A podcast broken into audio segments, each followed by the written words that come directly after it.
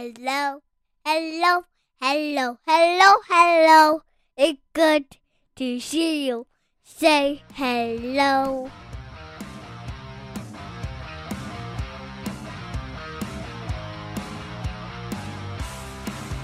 Welcome to the Husky Hockey Podcast, your number one resource to remind you that six to two wins and losses either way.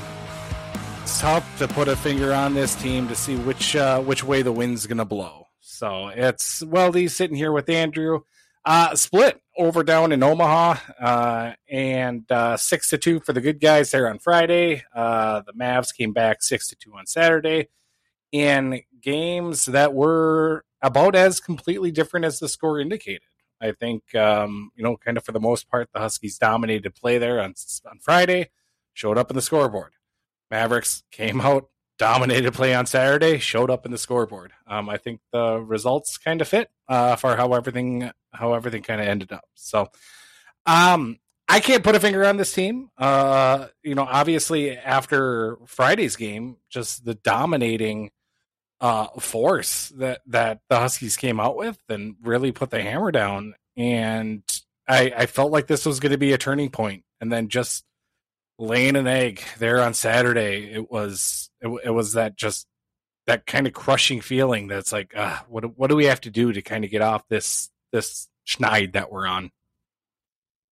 Yeah, as he said, it's one step forward uh, and then one step back. It was really nice to see that Friday game because we haven't seen yeah. that in over a month at that point. Uh, yeah, probably everything was clicking, Denver, right? So. Yeah, uh, and power play was hot. Penalty kill was hot. Mm-hmm. Adam Ingram was hot. That he was. Miettinen, Miettinen had his best game in months. Uh, a year. Castor was solid. Uh, defense was good. Didn't really see a ton of hiccups from the usual suspects.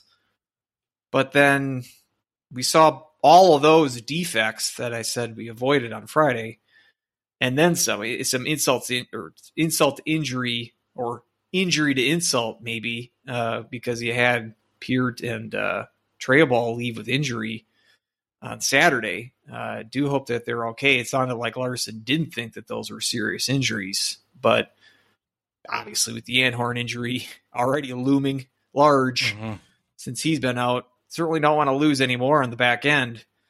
Uh, and so hopefully that isn't gonna. I mean, the Trayball one especially. It, it took us a while to, to realize that Peart was gone. He had taken a penalty. There there was a penalty that was a hit on him in the first period, and then by the second, we're like, yeah, God, we haven't seen Peart in a while, and put two and two together. It probably had something to do with that hit. I, I did not go back to see it uh, on the replay.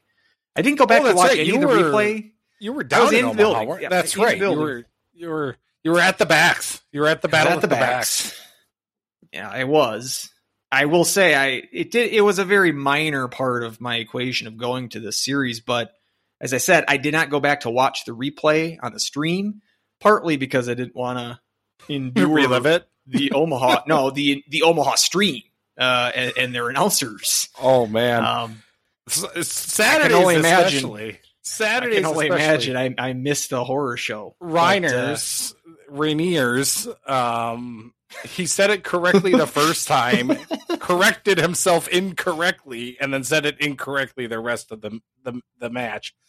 Um, but I mean, what took the cake was the them talking about the origin of the fish, throwing the fish on the ice, which is like okay, which yeah. is what? What well, is it? I well, mean, give me the very five second. That's the version. thing is that we can't we can't break it down. It turned into I swear a four minute game time ramble about just randomness that I still don't know what it comes down to with the story of the fish. I thought when you said that, I, when you're like, well, the worst was, I thought you're going to say that they were, they went on about St. Cloud dining options, which they oh, did last year, talking oh, about man, the Green Mill. The Green oh, Mill. I love the Green Mill. Oh, I forgot uh, about that. Yes, and the Olive Garden. Quite enjoyed the the Italian food there. Uh, God. But no, I well, I did kind of think to myself, I, what like, what the hell is with the stupid fish thing? That is a pretty dumb St. Tradition. Cloud actually has some decent dining options. And then they threw out the Green Mill last year. And then Sloshman had that best in the NCHC.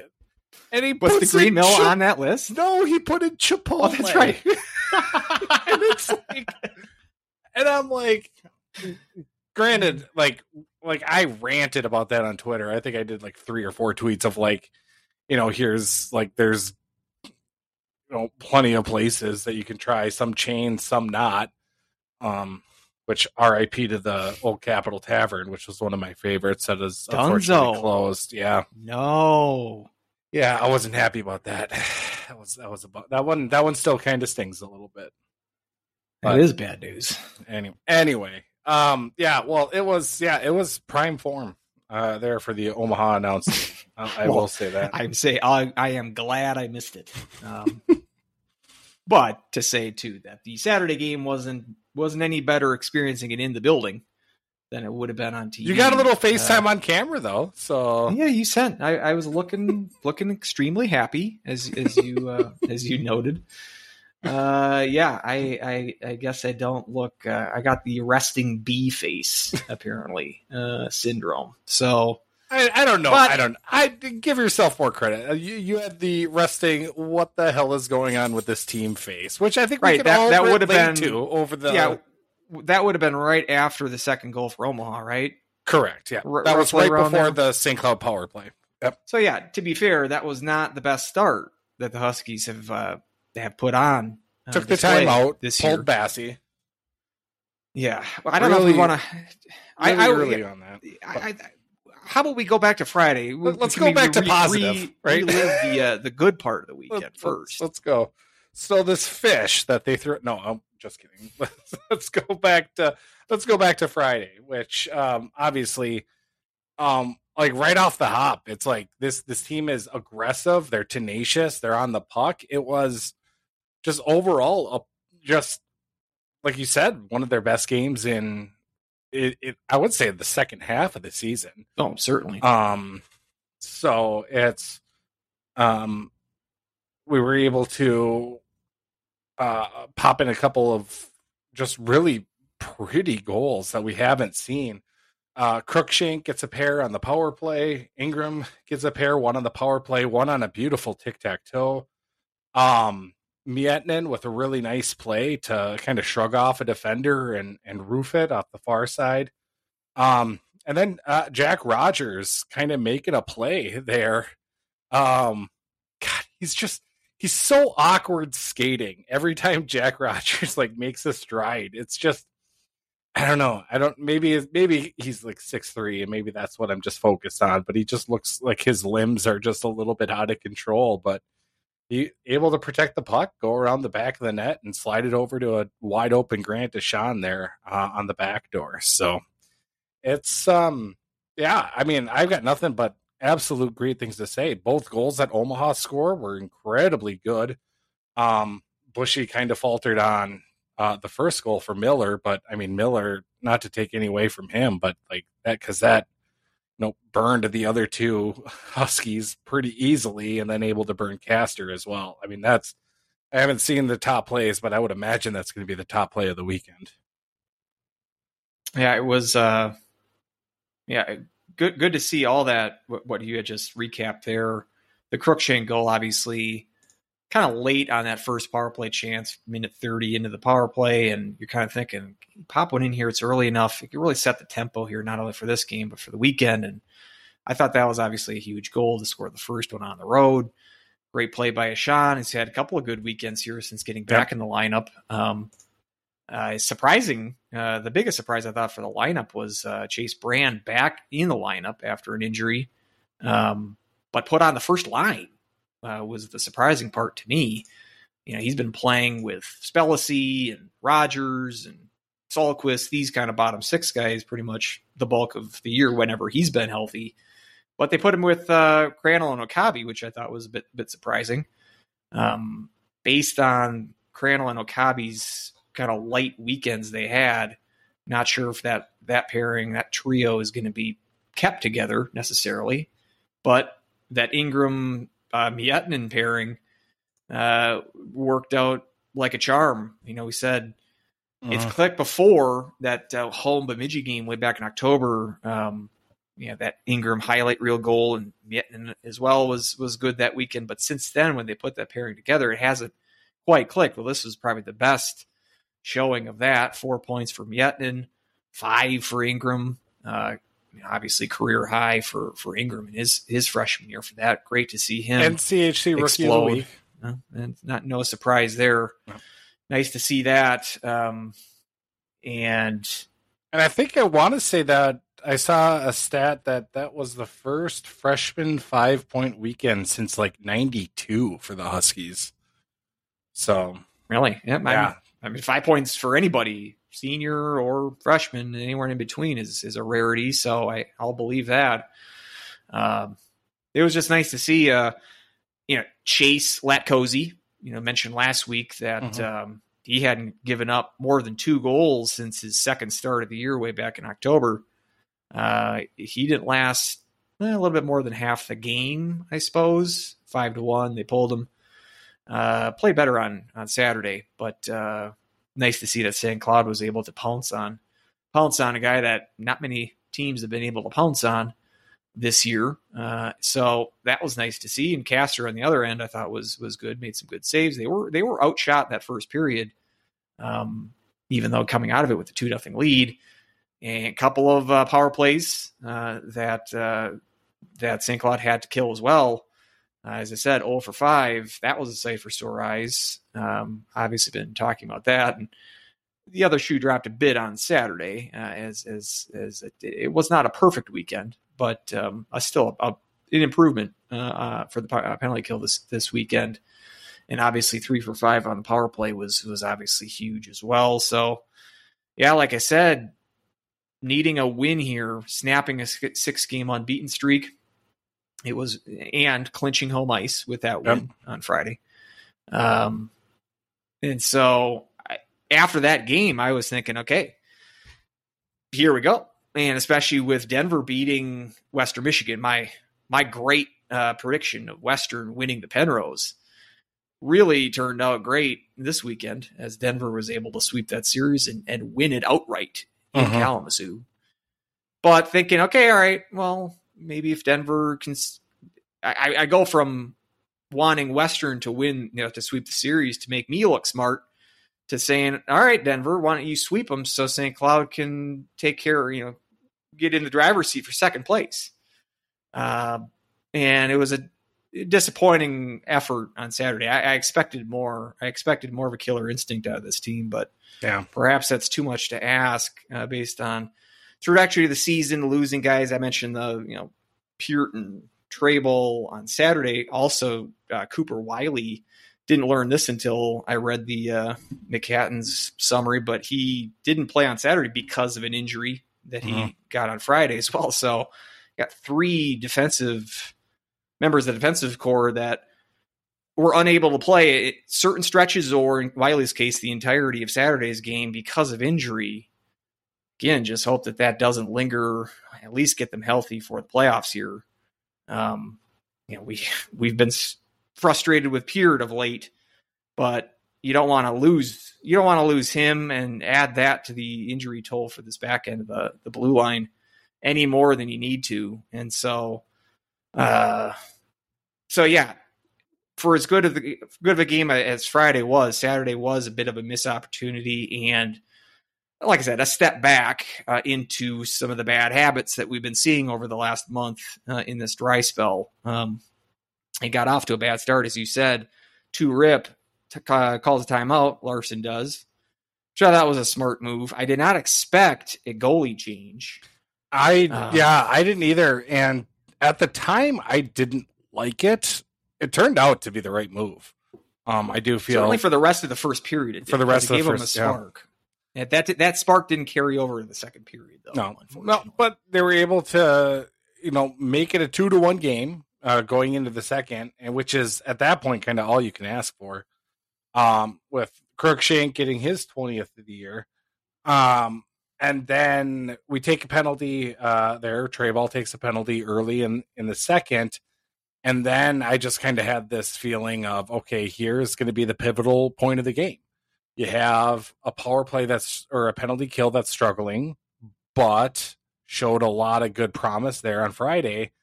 And so I'm like, okay, if I, I, I think if we're able to kill this off, I like the I like the Huskies' chances going forward. And then sure enough, not able to kill it off. And I think that I felt deflated, and I think that maybe also the team kind of felt that too. Um, because after that, then four on four goal shortly after that, and then it's like, okay, we're like, this is th- this is how this game is gonna go. Like we're, yeah, I, I just don't see a way that uh, they were to be able to claw back from it.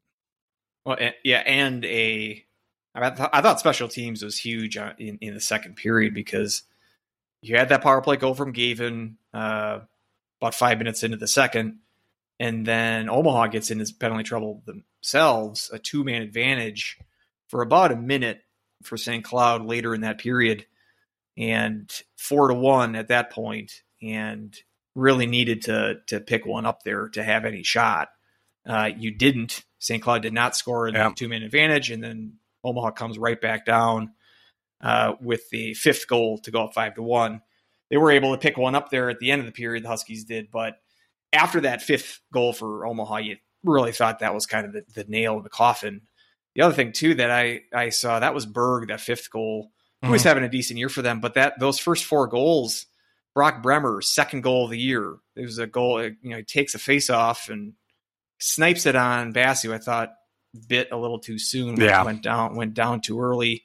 Jacob Slipik, like uh, fifth goal, seventh point of the year.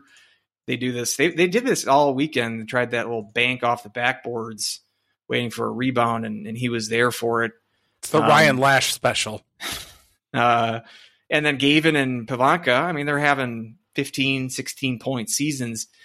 I mean, Randall had a goal that he kind of got a cheapie on Friday in garbage time. Um, but yeah, and yeah, we got the empty netter. It wasn't uh, on usual, Saturday. Yeah, but the yeah their top their top scores were were relatively quiet this weekend. It's you were killed by kind of depth guys, which I would not have expected. Um, mm-hmm. I would have if, if you're gonna if you're gonna play a depth game, I think that you'd have the advantage on Omaha there. But give them credit that they were able to to get some goals from unexpected sources, uh, and St. Cloud just didn't have the the answer uh, for any of those goals, uh, or for at least a, a, enough of them to stay in that game. So, um, yeah, like I said, it was as bad of a performance as you can get. I mean, injuries. He had a goalie pull in the middle of it. Um, you know, he had one he had one power play goal, but it's kind of a kind of a garbage time. Uh, and or excuse me, that was the I'm thinking that that second goal is the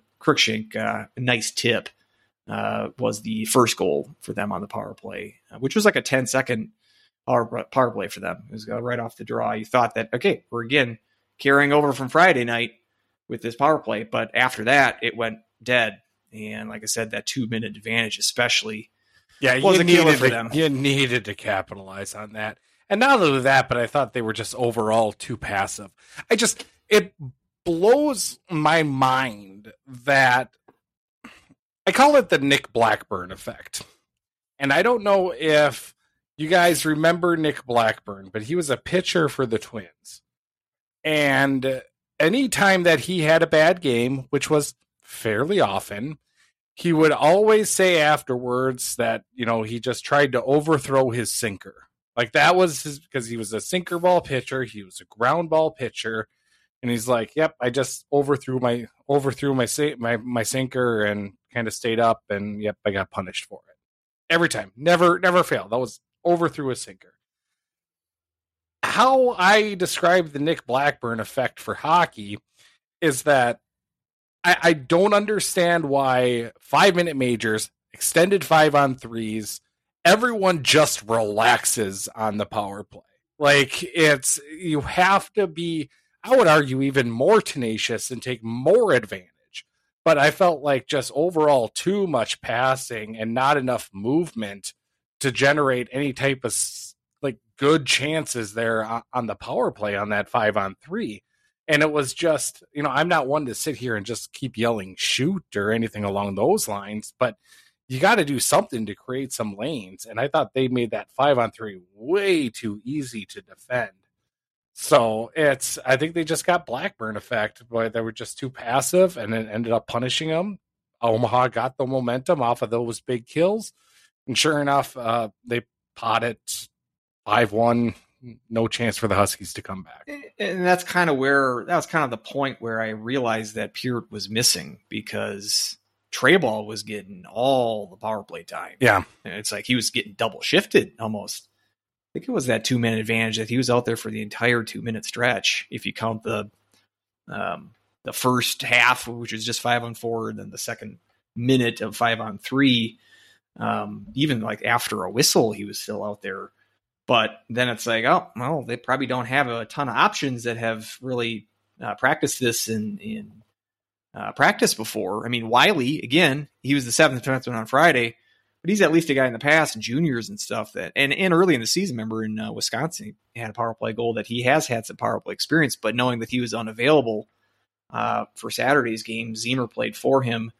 Uh, Zemer's not a guy that's going to get power play uh, action, so at that point, Trayball might have been your only point option. Yeah, I mean, other than Myers, so uh, that may have had an effect. Like the the units were a little shortened due to the injury, and then Trayball himself gets injured later in the game. Uh, so it was like you try to solve one problem, you cause two more, and always skating uphill. That's the thing. Like there was just we were sitting behind the uh, Omaha side, or it would have been the the the end that St. Cloud scored twice, but that second period, which was the period that Omaha was skating towards us it's as if they were in that zone. It's the same. It was very similar to last Saturday against North Dakota. It wasn't as bad as far as the possession time, but from the amount of quality chances, very, very few for the Huskies, even with that power play advantage time that they had. Uh-huh. And it just seemed like they were skating uphill all game. And Omaha just was was buzzing, and they were definitely the, the better team on Saturday. And frustrating to see, like I said, you win that game you're in second place with a bit of a cushion. Um, but as it turns out, Omaha is now the driver's seat. And even with Western, you're tied with them. Western has the uh, tiebreaker. If they end up tied, it's unlikely that St. Cloud is going to have a tiebreaker because Western has two more regulation wins on them. Don't see how they would. I don't see how they would tie in the standings and and Western not win the uh, tiebreaker. So you're going to have to you're gonna have to play really well here against Duluth, maybe sweep them and still get some help Yeah. other teams in order to get second place. Now, I do think that there's a big difference between playing CC versus playing either North Dakota or Duluth. Uh, second place, I, I would want I would want to finish in second. So Mhm. uh, it's going to have to come down to p- putting one full weekend together. It's another um, troubling thing of late is the Saturday performances in particular have been have been bad, noticeably worse, I think, than the than the Friday games in this little tailspin of a month long or so. Um, you know, we saw like the last weekend in North Grand Forks, how you escaped with two points out of that is a miracle. Uh, the whole Miami series was a struggle. Duluth, obviously, as well. I mean, even that Denver game of the first game after Anhorn, without Anhorn, I should say, two to nothing versus a seven to two win the night before. Uh, going back to that CC series, you won that game on Saturday, but I think I mentioned at the time I was the worst worst they'd played in a win all year. Mhm. And so it's like the second half, second games of series have been kind of rough to see, rough to watch. Uh, and going down to tournament time, hey, at least uh, our, at least our buddy Bob was able to put that extra day in uh, in the regionals, so you don't have to play back to backs in the NCAA's. But you'll be uh, having to play double backs to backs if you want a chance to win some NCHC hardware. And so uh, I'd like to see a better effort on Saturdays in particular. Part of that's going to be based on some health. We just need to get these guys I mentioned uh, from the D Corps, get them back healthy. Uh, and obviously, we're not getting Anhorn back, but uh, if we can get the rest of the team healthy, uh, that's a that's a bit that'll be a big sign, Yeah. a big help But um, what what do you see else? Anything else wrapping up this Omaha weekend? Yeah, and I Um, think I think yeah, the cracks in the defense with the health. I mean, that really really reared its ugly face there on on Saturday because I thought I thought that was probably Bushy's worst game in a long Ri- time. Reiner's probably Reiner's worst game. I think. I thought. excuse me. Thank you for the uh, for the correction. Mm. Yeah, So yeah. Bushy Bushy's been better for sure. Yeah, and then uh Trey Ball as well. I thought he had some uh giveaways. He and obviously the penalties that he And a took couple before. penalties. Yeah. So it was, yeah, just um, I, I just think this team just wasn't ready for the the ticked off Omaha team, and uh, they were just caught a little bit flat footed and maybe took their feet off the gas a little bit, knowing that they did clinch up home ice, and obviously that's huge with their our record compared to. Home ice, uh, you know, compared to the um, Right. uh, away from the concrete cathedral. So, um, do you have a Go Huskies Woo player of the weekend? Yeah, I mean Ingram was pretty silent on Saturday. Kind of the whole team was, but I'm inclined to give it to him. Um, Cruikshank as well is another candidate. He scored in both games, power play goals in each game. Do you have three See- power see, play goals? now everything. weekend? You know, I want to Yeah, come back to what I said last weekend: is that Krannila's been hot, Cruikshank's been cold, right. pendulum Very- now swung the other way. Very good and- observation. All I Yeah. do is good observations. That's why everyone listens. That's why we're on the internet. I thought that Okabe, I thought Okabe played fine on Saturday. I mean, we were a little closer to the action, three rows up or whatever. So whenever you're that close, you can kind of get a sense for, especially like corner play and cycling down low. I thought that Okabe was pretty. I thought he was doing a pretty good job, like working in the corners. Uh, he just he just didn't get any points. Didn't Did you- translate to any points this weekend, and and uh, Krannila as well. Um, was was left off the score sheet. Okabe did get an assist, I should say, uh, but uh, but for the for the most part, that line was was pretty silent. Like I said, I'm wondering if if we'll see Chase Brand with them again. I I wouldn't. don't. I, I don't think so. would mind. I, I wonder where Molinar is. I don't know. I didn't hear any anything with him. He scored in the North Dakota series that power play goal, but uh, haven't seen him since, which is weird. Um, Grant Deshawn, as you mentioned, uh, had a goal in the Friday game, and I thought he was he's been a, a decent spark guy uh, in the three games that he's returned to the lineup, uh, kind of replacing Rosberg. He had a, he had a bad game that Friday game in Grand Forks, and I'm wondering if he's getting the coin treatment. You know, like these freshmen, you get you have one couple of like one bad game. You know, there was a couple of times in that that Friday North Dakota game where Rosberg, I was just saying at the TV, like he's like standing there, just wasn't really doing anything, and maybe Larson saw that too, and uh, he hasn't seen the ice since then too. Which you know, I, I kind of like Rosborough, so uh, yeah, and a coin too. He didn't play for a couple of months after that um, major he took against uh, Western Michigan Mhm. back in November. So I don't know. I, I I feel like Molinar is not in that sort of camp. I, I I haven't heard any injury things with him, but I'm I'm concerned if we have or not if that if that is the case or not.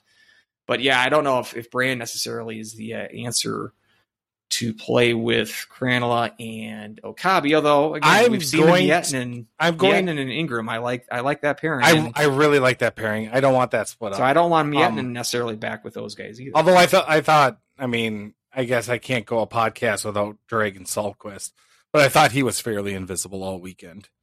Um, so I, I enjoyed the weekend with a rare Sulquist defender.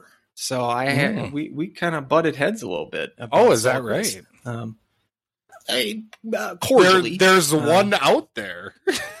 That's what I'm surprised at.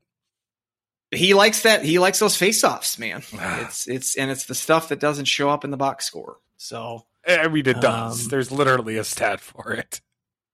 no, I yeah this. We're doing audio only still, so you can't see my eyes uh, glued to the roof of my mouth or uh, roof of my head at this point. But That'd be uh, really impressive Beetlejuice stuff there if it was glued, glued to the roof of your mouth. Um, right. No, I'm here here's here's my hot take. Here's my hot. I'm gonna guess that Ahcan's gonna be with Krannila and Okabe against um Duluth. Why not? I think that's gonna be Last, like I said, last three games that he's played, he stood out more than Brand has uh, Mhm. in, in the one game. Even though Brand did score the the, the second goal on Saturday, but um, you you might be onto something. You're either onto something or you're on something. Uh, there you go, Well, Common. We sh- we shall see. So so uh who oh so who's your pal? But, You going yeah, I'm gonna-? I'm going to go with Ingram, even though, like I said, Cruikshank was a close second, but uh, five point weekend, as you said, a historic historic. uh, yeah. weekend uh, from a freshman in particular. If we could just get this more consistently, like I said, Mhm. didn't see that on Saturday. Didn't see much from him on Saturday, but um, if you maybe spread this out, we don't need the five and zero. Can you just do two points a game? Like kind of spread them out a little evenly.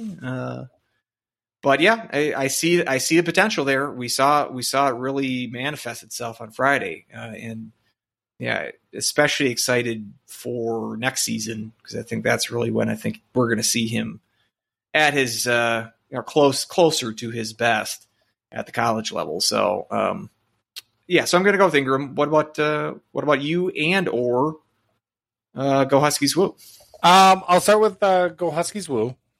Well, I'll, I'll start with mine, uh, basically because yes, mine is Ingram. So let's just Okay. get that out of the way. Yes, um, um, I, I I'm starting to see him being a lot more comfortable, and um, I do hope that he's just going to kind of continue to grow, and hopefully, especially his sophomore junior year, he's really going to blossom into like a, a premier scorer.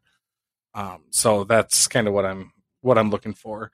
Uh, for Go Huskies Woo, he actually he actually went with Rogers. Um, uh, just with his tenacity and his strength on the puck. Um, very excited to see him take the next step.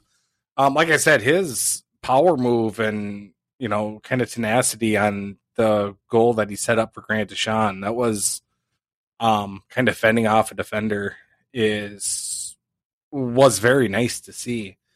Um, Go Huskies Woo. Then I'm going to call him out a little bit. He said uh, that he thinks Rogers is going to be a 40 point guy. That was me trying to whistle so, um, forty points in a season or Yes. a, a, a four year Yes. career. for Okay. a 40 Right. point guy in the season. Putting that one in the notebook. yeah, we are sticking it to. We're, we're I- sticking. I pushed back pretty hard on that because um basically that's tough. Um I actually went through the last 10 years. Do you know how many Yeah. uh, Newell. Yeah. Newell had a forty point year. Did he have a fifty point year in nineteen? he might have. Uh, Jackson. Uh Jackson did it twice. Is that it, or is there more? Oh, there's actually a little bit more. But You're on the so the NCHC era. NCAA, yeah, I just yeah, I just yeah, I did the last 10. Dowd. Yep, Dowd. Um, Benik. Benik, yep. Um, Yeah, you're Poehling. I don't think Poehling did Nope. either or any of them. Um, maybe I combined. feel like I'm feel like I'm missing an obvious one. You're missing a couple. And Cr- Krannila didn't. Ha- he hasn't gotten a forty yet, has he? nope. Um, and Fitzgerald didn't last year. He got like 36. He got 30, 36, and then the year before he got 39. Oh, what about Something. Johnny Brodzinski? yes, Brodzinski did. I'm th- you get, it's got to. Is there any more for? It's got to be. If there are more, it's going to be from that earlier era. Um, there's the- one the that league. you're. I mean, yeah, yeah, earlier era. One of them, the the, the big one that he that Go Huskies Woo, I think, kind of compared him to right away was Patrick Russell, who Russell did have a 40 point season. Did he? Yeah. I say I would. I wouldn't have gotten him if you gave me ten more. No, guesses. if you, I didn't think that he had a season like that. I, he was good, but I didn't think Yeah. he was forty point good. Yep. Yep. So so that's kind of he he is comparing Rogers' game to Patrick Russell type. So I think he He needs to add a little bit of weight and add a little bit more height, um, and a little bit more skill. Probably. I like Rogers. I don't want to dog on him too much, but uh, well, and, that, yeah, and I'm with you. It's a little bit of a stretch. and, and that's why I said so. Go We eventually did say thirty point. Um, so I was like, okay, that is you know a little bit more feasible when it comes to that. What's he at this year? I mean, he's at ten this year. Rogers, Um, doing that, doing that on the fly here. Seven. He's got seven points. Uh, in in 25 games. games as well. So he Yeah. didn't pay. He hasn't paid the full 32. So because I'm going to say maybe if I was going to go maybe 40 points for the Husky career. Um, but well, he's I'm well on his way for that. uh, he needs to pick it up. I think he's a little under pace for that. So- 25 games. Uh, I think If you can get to 10 points this year, which you got, you know, anywhere from three to nine games left, we we'll see. We'll So- see. Uh, this so- is a this is a good. Yep. I like. Hey, I like hot takes. I'm the guy that said that Western Michigan's going to win the Penrose. there you Uh, go. And So- I said last year that Renek was going to score a goal. Um, so I like some hot predictions. I forgot about that. Oh, and, and maybe he did if he didn't get pneumonia. Who knows? That's right. He was So- going for it was- in the regional the year before. yep, exactly. Yeah. So, um, okay. So who did we say? We said Russell, um, Jackson, Newell, Benik, Benik. Brodzinski, Dowd. Right? Is there another one? Yeah, there's a couple And- more. There are. There's there's one that did it twice, and one of my favorite Huskies ever. And again, they did this in the NCHC Correct. twice. Well, not LeBlanc. Right, that's what I'm saying. Like Yep. he never played in the NCHC. And he, Well, I any did- These guys, I, I I did the the so the 12-13 season, starting from there and on. so it was obviously someone from that team. So yes, LeBlanc LeBlanc did. Uh, LeBlanc's Hobey Baker year, he had more than forty. so and so anyone is anyone else on this list other than LeBlanc Yep, we're missing two people on that 12-13 team? Oh, the 12-13 team. No, I feel like it's that 15-16 team that I'm missing like an obvious candidate. Like Prow didn't get 40, did he? Nope. Um I know this is thrilling radio. yep, exactly. Uh I don't know. Give a I, I don't want to just uh take up dead air here. Who Kossila? am I missing? Duh. yeah, my that, who is one of my favorite Huskies ever. Um, and Blake Lizotte. I, I don't think I would have gotten Lizotte. I didn't think he had a 40 point year. Oh, really? I I have no excuse for not getting that. That one's all on me. That one's all on he might he might have had a 15 point 50 point year in one of those years actually. Yeah, I was uh, 15 16 he had uh 54 points yeah, it's just unacceptable for me to miss that. Sorry, Yeah. Kalle. yeah yeah yeah look yeah screwed it up but like looking through it i was a little bit surprised like like i was a little bit surprised uh Eyssimont he never had a 40 point year um and then also maybe a little bit of a less surprise was Hentges but maybe like it's a surprise in a fact that he was an incredibly good player and goal scorer, but he was injured so often that he just didn't get a chance to play enough games to get 40 in a season. So But yeah, all, all these guys we mentioned here, for the most part, I mean, a lot of them NHL guys, uh, Hobey Baker winners slash candidates, finalists. Um, not sure if Jack Rogers is is is headed for Is- that is for trajectory. Headed for But Hobey hey, you know, I don't know what Patrick Newell's doing. Maybe he fits into that mold. I would say he's closer to Patrick Newell than Patrick Russell, just uh, size, like build wise. Um, but he's got to get a little more dangle if he wants to be. He wants to get more dangle if he wants to be Newell, more heft if he wants to be Russell. Let's put it that way. Let's Mhm. just keep. Let's. He, we want Jack Rogers to be the best Rogers he could be. There you go. And if that is 20 points, if that's 40, if that's 80, I mean, why why should we be holding them back here? Right? I mean, Exactly. Staying to a 40 That's- point season, that that could be he gets 40 points at Christmas time. What's he supposed to do? Okay, go Huskies, woo. yeah. Does the little uh, de- dealer like dust his hands off and leaves the table? No, you, you gotta gotta keep uh, you got to keep chugging. plugging away, right? Exactly. Right. So, Uh, let's uh, might as well switch gears, right? Uh, talk about uh, the series finale uh, against uh, Minnesota Duluth at the Concrete Cathedral. We get them home after they swept us just a few weeks ago. Um, I don't exactly know what to expect out of this team, um, and it's I, I, expect them to be a little bit ticked off after uh, you know the weekend beforehand. Uh, but you know, eh, you never really, you know, we haven't we haven't had uh, the best of luck against Minnesota Duluth in as of late. So, yeah, and I mean, you can record rewind the uh, podcast a couple of episodes ago when we previewed Duluth the first time around. I mean, not a whole lot's changed. Still got Ben Steves there leading the team with 25 points. It's got a great goal assist split 19 goals, six assists. Cy Young numbers. yeah, and uh, James and Olson with 20. That no one else with 20. So and their goaltending too has been kind of struggling or average, middling all year. Thiessen nine eight nine zero five save percentage.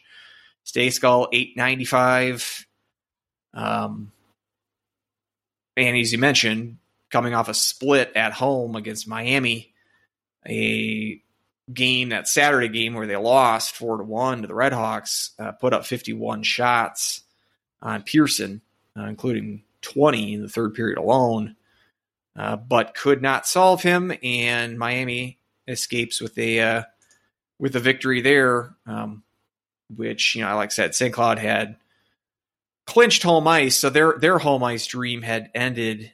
And it was a, a fairly remote possibility anyway on Friday, but uh, just as if you know, as St. Cloud and Omaha and Western are still grappling for second place, a lot of positioning up in the air uh, in the mm. bottom half of the standings as well to determine these first round pairings.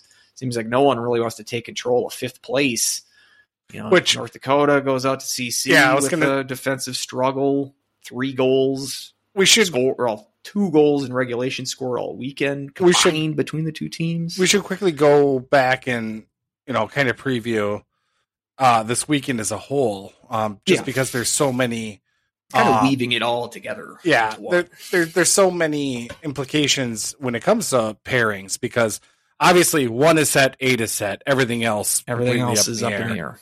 Um, uh, Minnesota Duluth travels obviously to St. Cloud uh, to play. Uh, Western Michigan travels over to Miami um, to uh, for two games down in Oxford, and then it is North Dakota traveling they're traveling. I guess I didn't. It's at North Dakota. It's at North Dakota. It's At North Dakota. So, so Omaha going up to North Dakota to play. Um, so that's obviously those are the key matchups that the Huskies are going to watch because, like Andrew, like you said, there's a big difference between CC versus uh, Minnesota Duluth and North Dakota. That's so. right, and I, not sure like which is preferable. Like they they all have reasons that you'd love to play them. I don't think they're any any of those three, CC, Duluth, or North Dakota, are they're not great teams. Neither one of them. I don't think either one of them is necessarily a bad team either. Like CC's the worst of them or the least talented, they, but they might have the best goalie. They, yes, I would say they, they definitely do. have the best. They definitely have the best goalie yep. of those three. Um, they probably have the worst offense of the three as well. Um, so, uh, I don't know. I, I have a hunch we're going to see Duluth again just because they're pesky and we always seem to face them in playoffs uh, in, in, recent years. Um, but I don't know. I mean, if you if you really want to play North Dakota, I think it's better to play them at home than it is up there yeah. for this team. Um, but um, by, by sweeping North Dakota or by sweeping Duluth, that enables uh, North Dakota to just jump them with just a split, which I would, I guess I would be shocked, maybe not shocked, but I would be surprised if Omaha swept North Dakota in North Dakota, got all six points. Um, I'd be of the of the series we just talked about, like the CC Denver, Western Miami. I, I expect the, the higher seeds to take care of business. Whereas that one, I would be I'm kind of expecting a split. And the St. Cloud Duluth one is probably the, the toughest one to predict because I don't know what St. Cloud team's going to show up. Yeah. It seems like Duluth always kind of brings their best game for the Huskies. And and so I I don't know how to how to handicap this. Uh but I'm more I'm more just curious to see more beyond the the results, just how this team shows up for the injury front, just to see how these players, if if we see Pierre Trayball and Wiley for that matter, if we see them all in the lineup, uh, I'm curious to see what's happening with the goaltenders. Again, like we're coming to the head here of the season. Like, are we just going to do this like one game in, one game out, see who we see which card we want to play that that day, or are we going to take one and run with it? I, don't know. I, I, I honestly don't know. Uh, Who do you that start might not Friday? start. Probably Castor. Okay. I mean, I, I I didn't like those two goals that Bassett gave up on Saturday.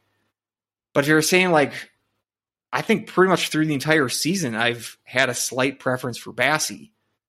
But I don't know Castor, and I would never if you, if I would have somehow It's been a weird season. this- if I would have heard this podcast in the future last year, like after the Quinnipiac game, After Quinnipiac, like, you yeah. are nuts that I would have wanted Castor in a playoff position or a playoff series. But I don't know. Maybe that's why you just do it one more time this this weekend, where you give them each one start and see which one of these goalies is, If is we play- currently better. like if we play more in the Minnesota zone, and then go with them. Duluth, if we play Minnesota Duluth there in the final or uh, in the uh, in, in the first round of the playoffs, you give it to Castor for a redemption arc. Here, here you go after after uh, losing to them in the playoffs last year. Here's your redemption arc. That that's that's my prediction. Or Castor starts on Friday, is kind of average, and Basse throws a shutout on Saturday. Uh, then what do you do? Maybe, Maybe, maybe it depends. maybe take maybe the wins and be happy. maybe he throws the shutout against Duluth, but then you draw North Dakota in the playoffs. Hmm. Then what do you do? So it's like uh, you've had the luxury of not having to make a gun to your head decision, and I guess playoffs is no gun to your head decision, I suppose. Um, but I just feel like you, There- you there's really not until the first round of the play the the NCAA tournament. So really, it's not. The Yeah. rest of it doesn't mean too much. If you want to go that route, Yeah, so I'm I'm interested there. I'm interested to see how they how they play back to back, how they play on Saturday uh, versus Friday. If it's going to be a similar script to recent weeks, where it's noticeably worse on Saturday. Um, there's going to be it's just again, I we're we're going to be in the tournament, the NCAA's. So, uh, I'm using these kind this, especially this last weekend of the regular season, to see exactly what team we're we're going to put on the ice in one of the regionals, whatever regional that is.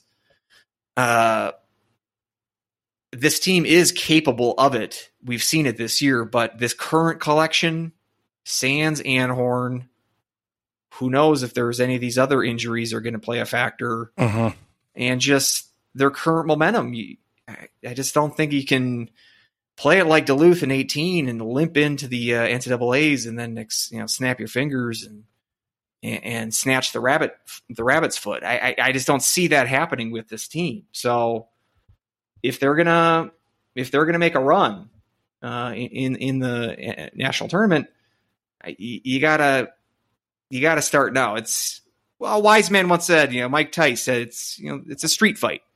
If you want to play, you want to get ready for a street fight, you better get ready right now. So you use that. when did uh, Mike Tice say that? That was in reference to playing the Bears in Ah, particular. you play gotcha. when the Vikings and the Bears get together. It's a street fight. It's street. It's ready they are. fight. You they better get are ready who we now. thought they were. We Yeah, let them you off. were the saying like Denny. You said last week Denny Green is a national treasure. Mike Tice had some underrated gems uh, in his brief tenure as uh, as Vikings coach. He had some. He had some my mom was always worried about Mike Tice's jaw because of like how much he just chomped on his pencil or his chewing gum. It was like a, uh, it- I don't know. It was it was something to behold Like It was. So, um, the the uh the founder of the Randy ratio, as they called it. So, Right. um, we've got so many Gen Zers listening to this. Like, what are these old people talking about? What is a Mike Tice? Um, yeah. Back to back to Duluth. Just kind of looking at you know the big key to the game, and it was the big key I think also when we played up there. Um, is that our penalty kill needs to show up. It needs to show up and it needs to perform like it did on Friday. Because um you know, when we played Minnesota Duluth, they went what four for eight on the power play the Friday game and like two for three. Yeah, two for three. You know, uh, I mean, they were the turning points of the game. Um, against Miami combined in those two games, they were 0 for 9. Um, and then against Denver, um, the game that they won, they were two or they were three for four in the game that they won, that six to five game. The game that they lost, they were 0 for five. I mean, it's it's just so well simple for me to say here sitting on a podcast, but it's like the, here's the recipe. Is like this is how you can't give Duluth chances because they'll capitalize on them. Um, and and and with our black hole that is our well, black holes suck everything in. Our suck everything Anti black hole. suck everything into the back of the net penalty kill that we've had lately. It's you know that's going to be the keys to this weekend is if we combination of staying out of the box or at least having our power play or penalty kill show up then i think we're going to have a really good weekend because i think that's the recipe to beat to beat this team uh, to beat duluth because they don't have the scoring um, uh, and they don't really have the goaltending that they've had in the past. So we just uh, just use the ice to our advantage use our late change get our matchups going we're great at home for a reason, and I just that needs to continue. We need to get we need to get some positive traction. We're spinning our wheels right now. We need some positive traction to kind of finally get us moving forward to have some sort of heartbeat going in because I don't want to limp in like you said, um, limp into the uh, uh, NCAA tournament. So, so who do you want in the first round? CC, North Dakota, Duluth. Yeah, that's. I mean, that's the million dollar question. Um, the thing with CC is that that a that's the longest shot. Right. Um, and um, I do think Mbereko could steal a game. Now we didn't really have any trouble. We chased Mbereko um, in one of the games. Um, uh, and, and it's but I think he can definitely step up and steal one. He's stolen a couple of games throughout the year for for CC. Um, with Minnesota Duluth at home, I will let you know if I want to play them again after this series. I mean, if we're able to kind of Yeah. take them to task, then yeah, I wouldn't have any issues obviously playing them again. North Dakota is a tricky one. Um, DeRidder has been playing a little bit better here in the second half of the season. Um, but I think also it's you know if we have that late change and we're able to put like Meier out against Blake and shut him down, I think we're going to be fine against North Dakota. So that's going to be kind of the key there. So I would probably say in order, if you say right now, I would rather play CC, Duluth than North Dakota. But if our power penalty kill doesn't show up, then I would switch North Dakota and Minnesota Duluth. I'm not scared of North Dakota at all. I'll just flat out say it. I don't care about history. I don't care about playoffs. I don't care about whatever business suits they want to con- conjure up or whatnot. No, I'm I'm just not scared of them. Yeah, I'm not either. It, I think I think I agree. I I just I think of the three, Duluth might have the worst team on paper because they don't have as good a goalie as Mbereko, and mm-hmm. their offense compared to CC's isn't that much better. Yep. I mean, whereas North Dakota clearly has the like they have they have Blake and Gaber, and neither Duluth or CC has two of those players of that caliber. You could give Duluth Steves and you can have CC with McKown, but they don't have two big threats that North Dakota has. Plus, North Dakota, you know, has that really good power play. It's probably knocked down a little bit because that weekend in CC where no one was scoring goals, but I feel like they have the most offensive weapons. But I, at the same time, like I, I don't think those results at the Herb were a fluke in December when St. Cloud played them. And so, but again, how St. Cloud's been playing of late, I wouldn't be I wouldn't put it past any of these three teams That's to true. come into the Herb and and sweep and sweep them, sure, or at least win the series. So, So I, that's again, I, I think I would agree with your ordering CC, Duluth, North Dakota. Plus, I just I I just think that North Dakota is going to play Omaha in the playoffs and they're going to beat them in the playoffs. so I feel like that's going to happen. that is going to Um, happen, isn't it? And so, So, so I think yeah, so so that's the order of who you would like to play. but I I Who think do you it's, I think think then? Duluth. I think Duluth is you're going to play Duluth again. Okay. and I think CC's CC's going to play uh, Western. Western? so so you um, do think Omaha and North Dakota are going to play?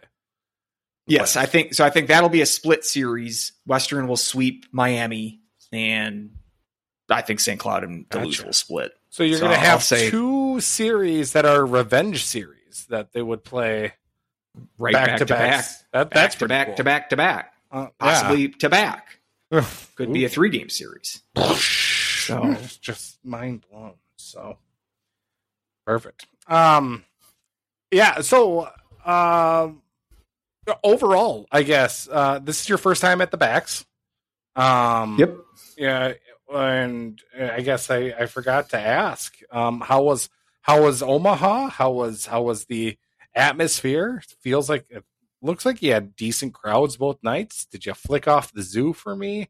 What uh Did not forgot forgot about that. Uh, sorry about that. I don't even know where the zoo is in comparison to where I was staying. Um, but yeah, the previous times I'd been in Omaha was downtown when they were still playing at the Century Link Center, which has now been renamed something else. But um, the Midwest This was- Wireless Center?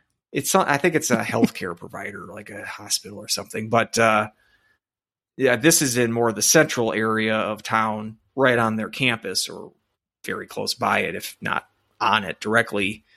Uh, so it was a different area of Omaha that I hadn't seen before, uh, which was nice. Um, I wanted to. I had a thing like, a, and there were several there too. Have you ever heard of the Runza? It's like a uh, fast food chain that is like big in Nebraska. I wanted to go there, and there was I, I wanted their airport to have one there because the I would have had to take a separate trip to go to this place. It's basically like a glorified hot pocket. Um, it's like Oh. a stuffed Okay. dough with like beef and like a Philly. different like different like fillings. Not no, it's it, think a hot pocket, not like a wrap, but okay. it's like a filled pocket of dough with beef and other fillings. So you can get different different like flavors. I've never been there, but it's like it's really only Nebraska and I think maybe Colorado has them. Okay. And I made a point to to go and uh, the people I was with, I floated that idea to them, including the hot pocket comparison, and surprisingly, they did not find that all that appetizing. So wow, shocker. uh, so I was unable to scratch the Runza off my uh, bucket list, my Nebraska bucket list. But Yeah. um, but it was lovely. Um, chi- chilly on that Friday, but Saturday and Sunday were quite nice. And Baxter itself, I I, I liked. Yeah, that sa- uh, it, Saturday it game. looks it looks like Amsoil to me. Um, would you say it? What? it wasn't as open on the concourses. I mean, you you could see from the concourse into the action, but not as much as you can from Okay. Amsoil. I feel um, that was one kind of downside. I, I so I sat uh I sat the my friends had had tickets. They bought tickets well before I did, so they sat behind the bench, St. Cloud bench on um, Friday night. So I was kind of by myself, and I I was uh, in the upper the upper deck, pretty much like right on a blue line, and I actually really like the seat. Um, the the sight line from there is great. Um, and so I like I like that seat. My buddy again, he likes like being right behind the net, and I hate it. It's like a terrible angle. I've said it a thousand times. Like I can't see anything on the other side of the rink, but he likes to be close. So whatever. I would have picked any other seat other than that. But uh, but again, it's nice to see the when you're that close, you can appreciate the speed of the game. Yeah, Yeah, on, on Saturday they they announced the sellout crowd. On Saturday, there was more empty seats than I would have imagined for an announced sellout, but well, they they sold the seat. I guess that's all that counts. yeah, that's all that matters, really. But yeah, and uh, yeah, their fans get into it, and um, if, yeah, so good atmosphere, and they got the fish. You got, you got a Um, fit and a mini zamboni. I mini So- Zamboni. Still don't understand that. Um, they got like the Well, if you want to go back to the game this weekend and hear a a four minute explanation with no payoff at the end, that's okay, it's like it's You like to do that. It's like Omaha's version of the aristocrats joke is just the story of the fish. It just goes on and on and no payoff. it's So. good. Um, So, yeah, if, I- if if you Gen Zers don't know about the aristocrats joke, that's okay. you can Google it, but not on a home, com- not on a work computer. I'll say that. I've always So- uh, preferred the Aristocats. Ah, um, yes. but uh, Let's date ourselves other- even more. that's a whole other argument to be had. like- but yes, even elder give- millennials are like, "Ooh, that's a stretch." uh, I give uh, I give the Baxter uh, Okay. uh, thumbs up. Um, Uh, four runs out of five. four out of five runses, Mhm. um, and it's certainly better than. I mean, CenturyLink was like an eighteen thousand seat Yeah, big arena. This is eight thousand ish. I think they said the attendance at sellout was seven thousand and eight hundred or whatever it was. So good size for them because I think that.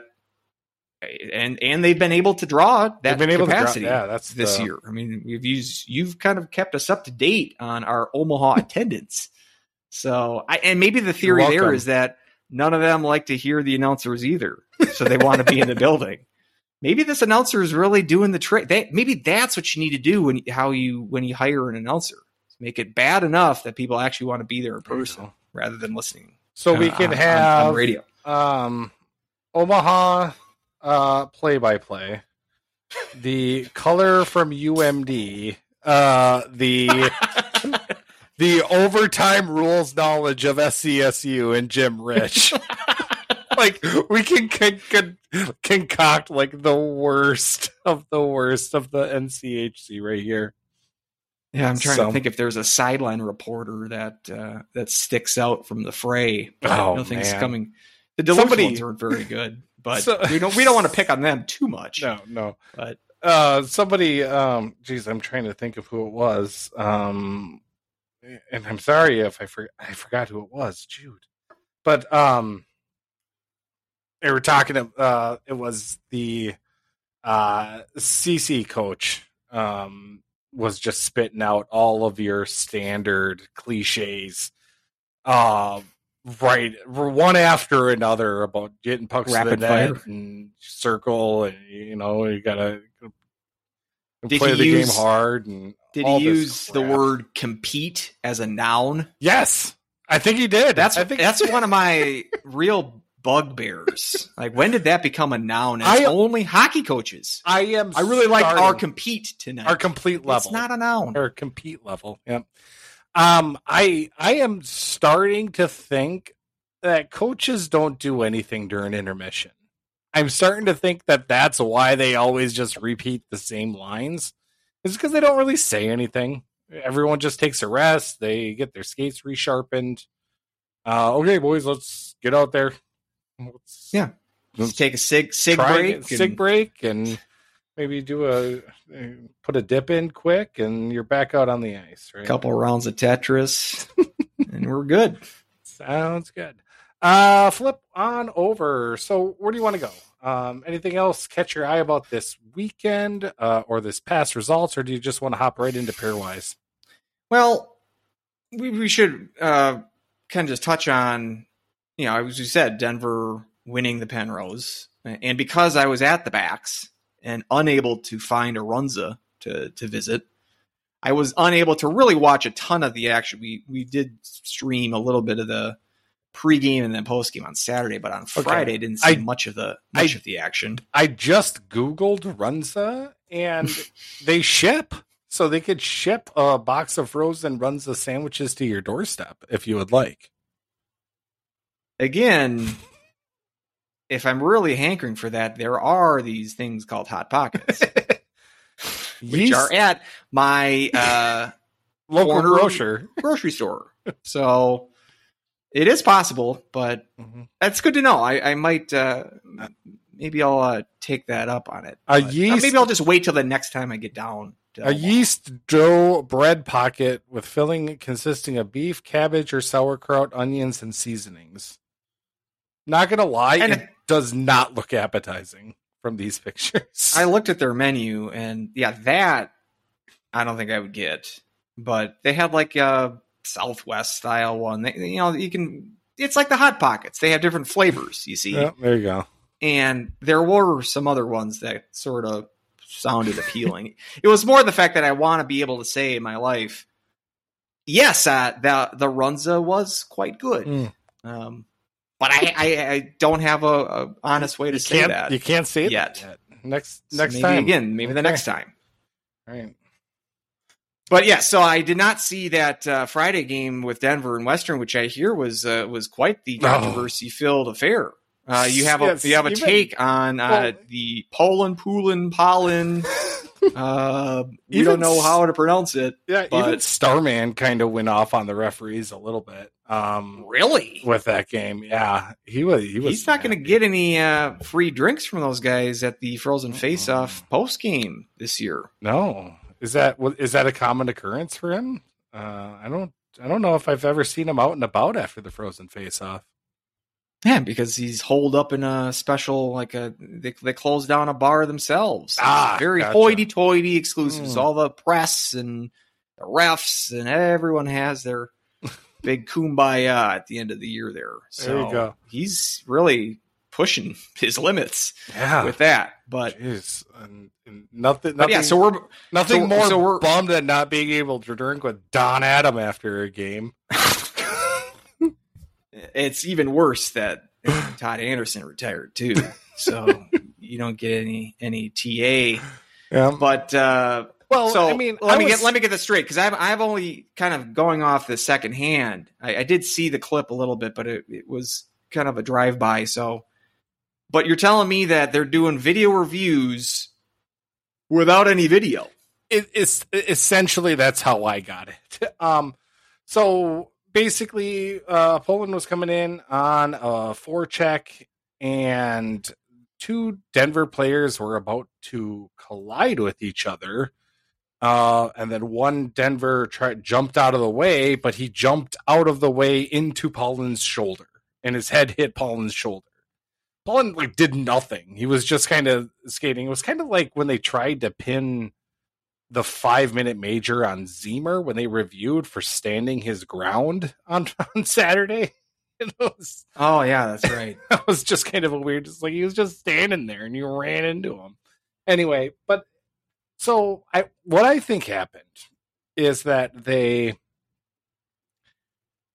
originally called a penalty. Then they were going to review it for a five minute tried to review it, but saw that the uh, video review wasn't working. So then they had a kumbaya there, um, and at center ice, and and talked to all the refs, and I guess just kind of, what did you see? What did you see? Yes, hit his boom. Gave him a five minute major then for contact to the head. Now this comes a little bit after where Corona tried to make a little bit of a dive and try to get a contact of the head penalty drawn for his team for Denver when um, somebody kind of did, you know, just tried to skate by, tried to jump out of the way. It was like a little little tap to the back of the head and Corona went down just in a heap.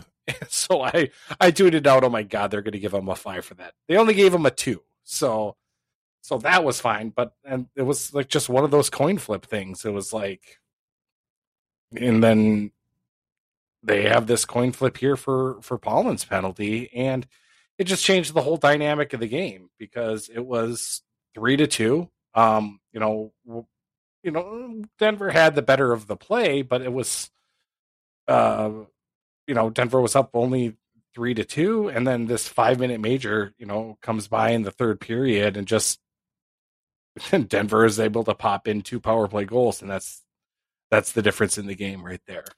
And it, so, so it just on, changes the whole complexity yeah. and the whole makeup of of the game, which was supposed to be, you know, kind of the premier, you know, flagship marquee matchup of the season as we're winding down here to the end of the regular season on you know quote unquote national because it's on CBS Sports and who gets that channel but like it's it's something really to showcase the league and the league just again shoots themselves in their foot trying to make the story about them and really the whole game was I thought just horribly officiated and I don't want to harp on the refs. I know it's a tough job. I and we I know we really can't get anyone better because there's nobody like coming up through the ranks.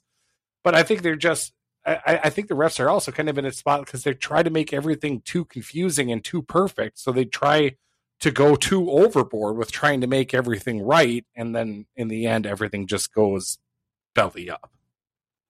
So, from a scale of carnation pink to fire fire engine red. What are the color of Pat Ferschweiler's cheeks right around that uh, right around that huddle when they were cheek say yeah the video video the does video doesn't work here so we, got to improvise here. Yeah, yeah, he, uh, he was not happy. Neither would I yeah. be happy. It was it was it was just a terrible call. Do you? I mean, it wasn't that long ago, I, I was a season ticket holder in the era where they didn't do video reviews at all. Yeah. Strangely was... enough, they were still calling five minute majors then. I have the the theory that I have is that they're kind of just waiting. They're timid. They don't want to make a call on the ice, so uh-huh. they just they're not. I don't think they're even being as cognizant as they could be in the moment because they realize we always have this backup plan of yeah. we can look at the video and there's no real limitations to that. Like you can have the coaches challenge if you're just bound and determined not to look at it. But how many times a game, like you said, the Zemer thing in, in the St. Cloud game, they they did that by themselves. They weren't forced to do that. So I mean, and there's no limit as far as how many of these official, you know, referee uh, started video review processes.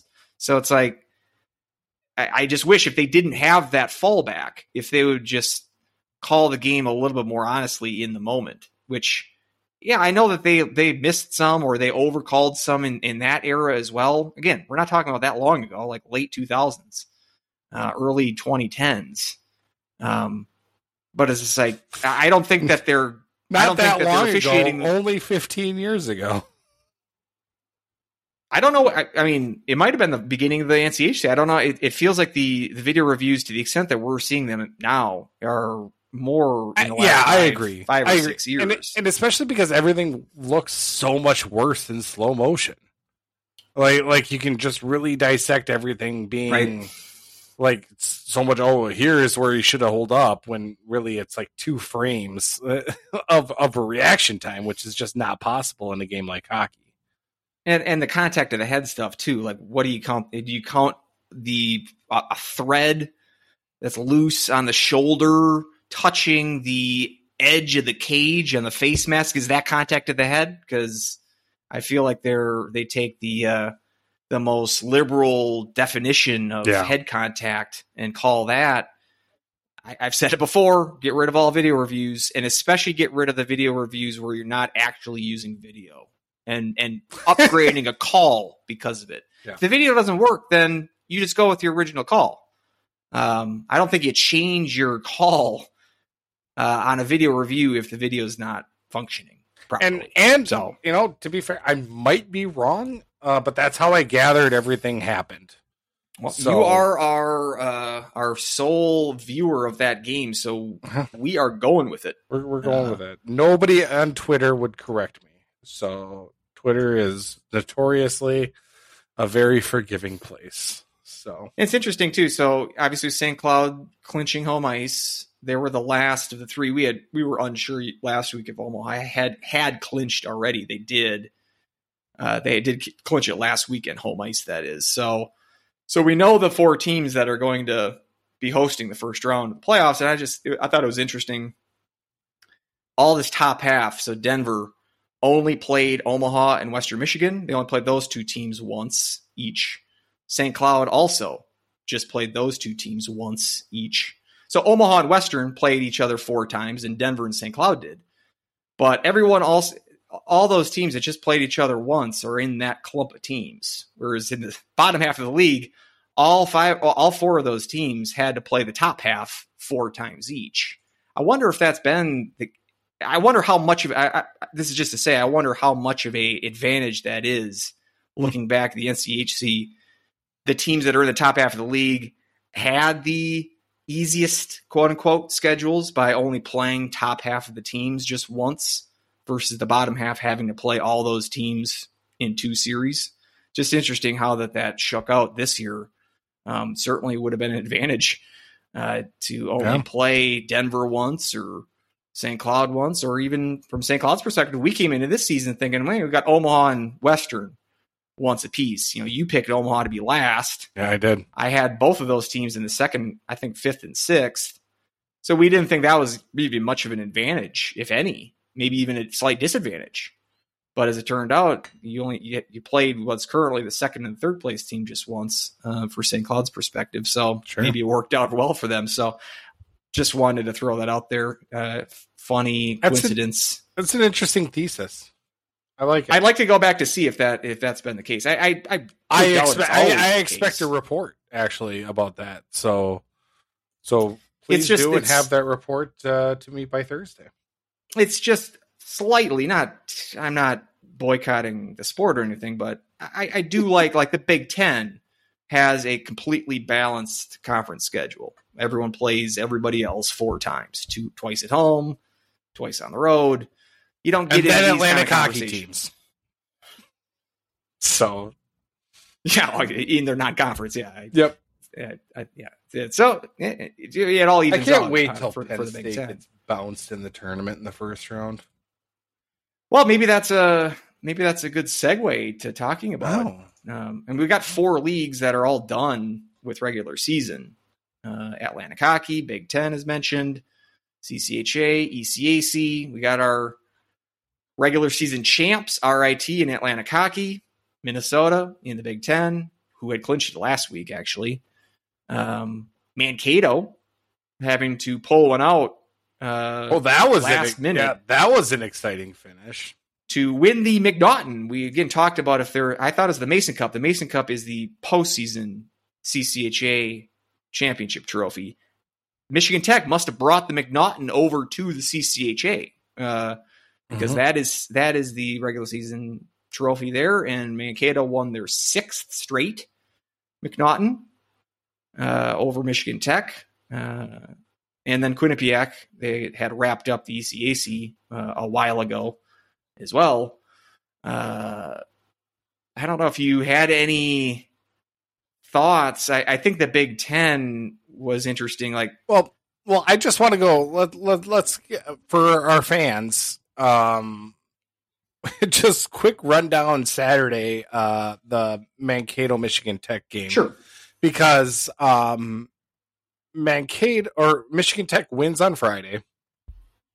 Um so any point I think would have done it for Michigan Tech. So they just had to get to overtime. Um that's and they- correct. and the, And they, the, they would have had the tiebreaker had they lost in overtime. Yep. Even if they would have lost in overtime. So, yes. so um uh power, two power play goals by uh, Mankato puts them up two nothing into the third period.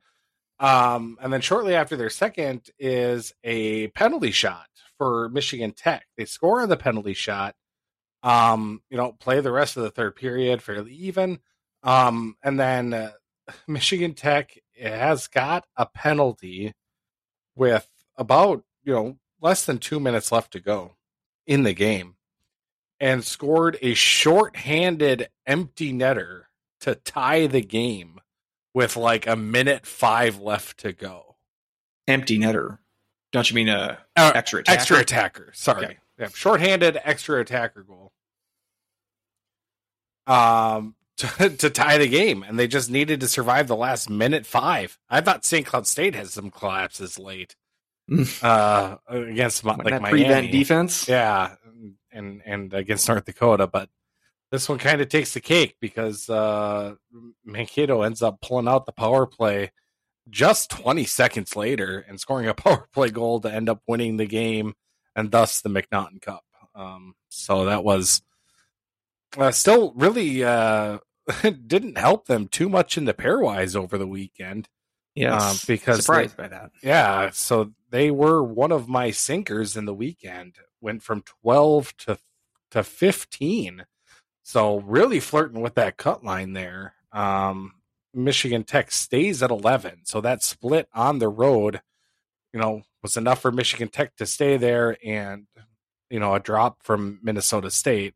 You know, obviously we have to go into a lot of different other games and scenarios to see what teams flipped and the comparisons and common opponents um that led to that you know kind of uh a drop for uh for for Mankato because it's uh that, that that's quite a drop from a from a split on a on a team that's you know in the mix so it's not like uh it was a split against a, Alaska Anchorage or something along those lines.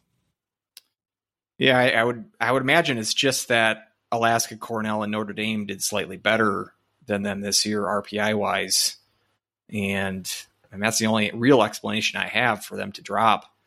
Um, those three teams I just mentioned had good weekends, so that's probably the explanation. And um, there is very little separating those four teams that I just said, like 0.005 RPI points basically is the separation between 15 and 12.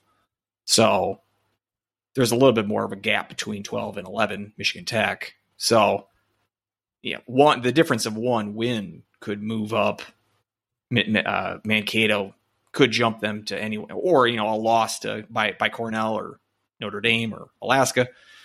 Uh, they could still move up there. So but it was interesting to see the the drop there. And as you mentioned, uh, the Friday win for Michigan Tech that was another shutout for our guy Pietila, uh, number nine this year, nine shutouts for for Blake Pietila, and I still do think that that's that is the odds on uh, favorite for for the Mike Richter. There, there we go. Uh, It was a little, late, little bit, little little late, bit but- delayed. Here, we'll try it again. There we go. Now I got it. now we got it. We are still getting used to our button bar. Yeah, we're, we're So, still getting used to our, our working out, working out some kinks. bar. So, so this one, this one, this one's on me. So, Thank you. so Uh, so let's, uh, yeah. So touching on these other conferences, Atlantic Hockey, as I mentioned, RIT. Should also mention Bentley and uh, Air Force uh, are our first two teams to hit the golf course this year because Atlantic Hockey just takes the top eight in their conference tournament, drops nine, ninth and tenth. So see on the links, Serratore, um, and whoever Bentley's coach is, uh, because we will no longer see their teams hit the ice this year. your services are no longer required. When you, and especially when you fail to make the top eight in Atlantic hockey, you really earn the golf course. you des- Uh, you deserve it. year. Actually, There is That's- no, there is no doubt about it. Um, so bon voyage to those two, those two Falcons. How about that? oh, Uh, both Falcons. And bad they time to be a Falcon. That's that's bad luck for Bowling Green, I think, uh, because they're the only Falcons left. They're the only Falcon Falcons. Uh, and so, Godspeed. Uh, the Big Ten mentioned the Gophers, uh, similar to the NCHC, were, were first place and last place are, well, at least I, I guess last place was uh, was settled in the NCHC a while ago with uh, Miami locking that down, and similarly Wisconsin had that on lockdown as well. Minnesota had it clinched as well. Now Denver has clinched first place, so so those two were kind of foregone conclusions. But uh, that two through six band um, was all up for grabs, and I had said last week, you know, um, talking about these playoff scenarios. First of all, so you had Michigan State didn't play. They they already finished their regular season slate last weekend, um, and they seem primed to to slip in the standings because Penn State was hosting Wisconsin and Notre Dame was at Michigan, and you think that in Ohio State going to the Gophers would be a tough series for them. So everything was sort of in flux. Uh, Penn State ends up losing that Saturday game to Wisconsin. It's just a killer for them. So get this: they're eighth in pairwise. Penn State is, and they finished as the sixth. They'll be the sixth seed in the Big Ten tournament.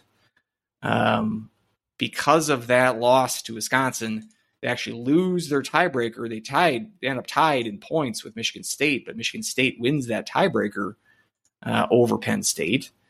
Uh, and then Notre Dame, I'm coming in here last weekend saying, uh, with Michigan on the line, this is our best hope for the Wisconsin rule update. We're having way too much fun with the soundbar.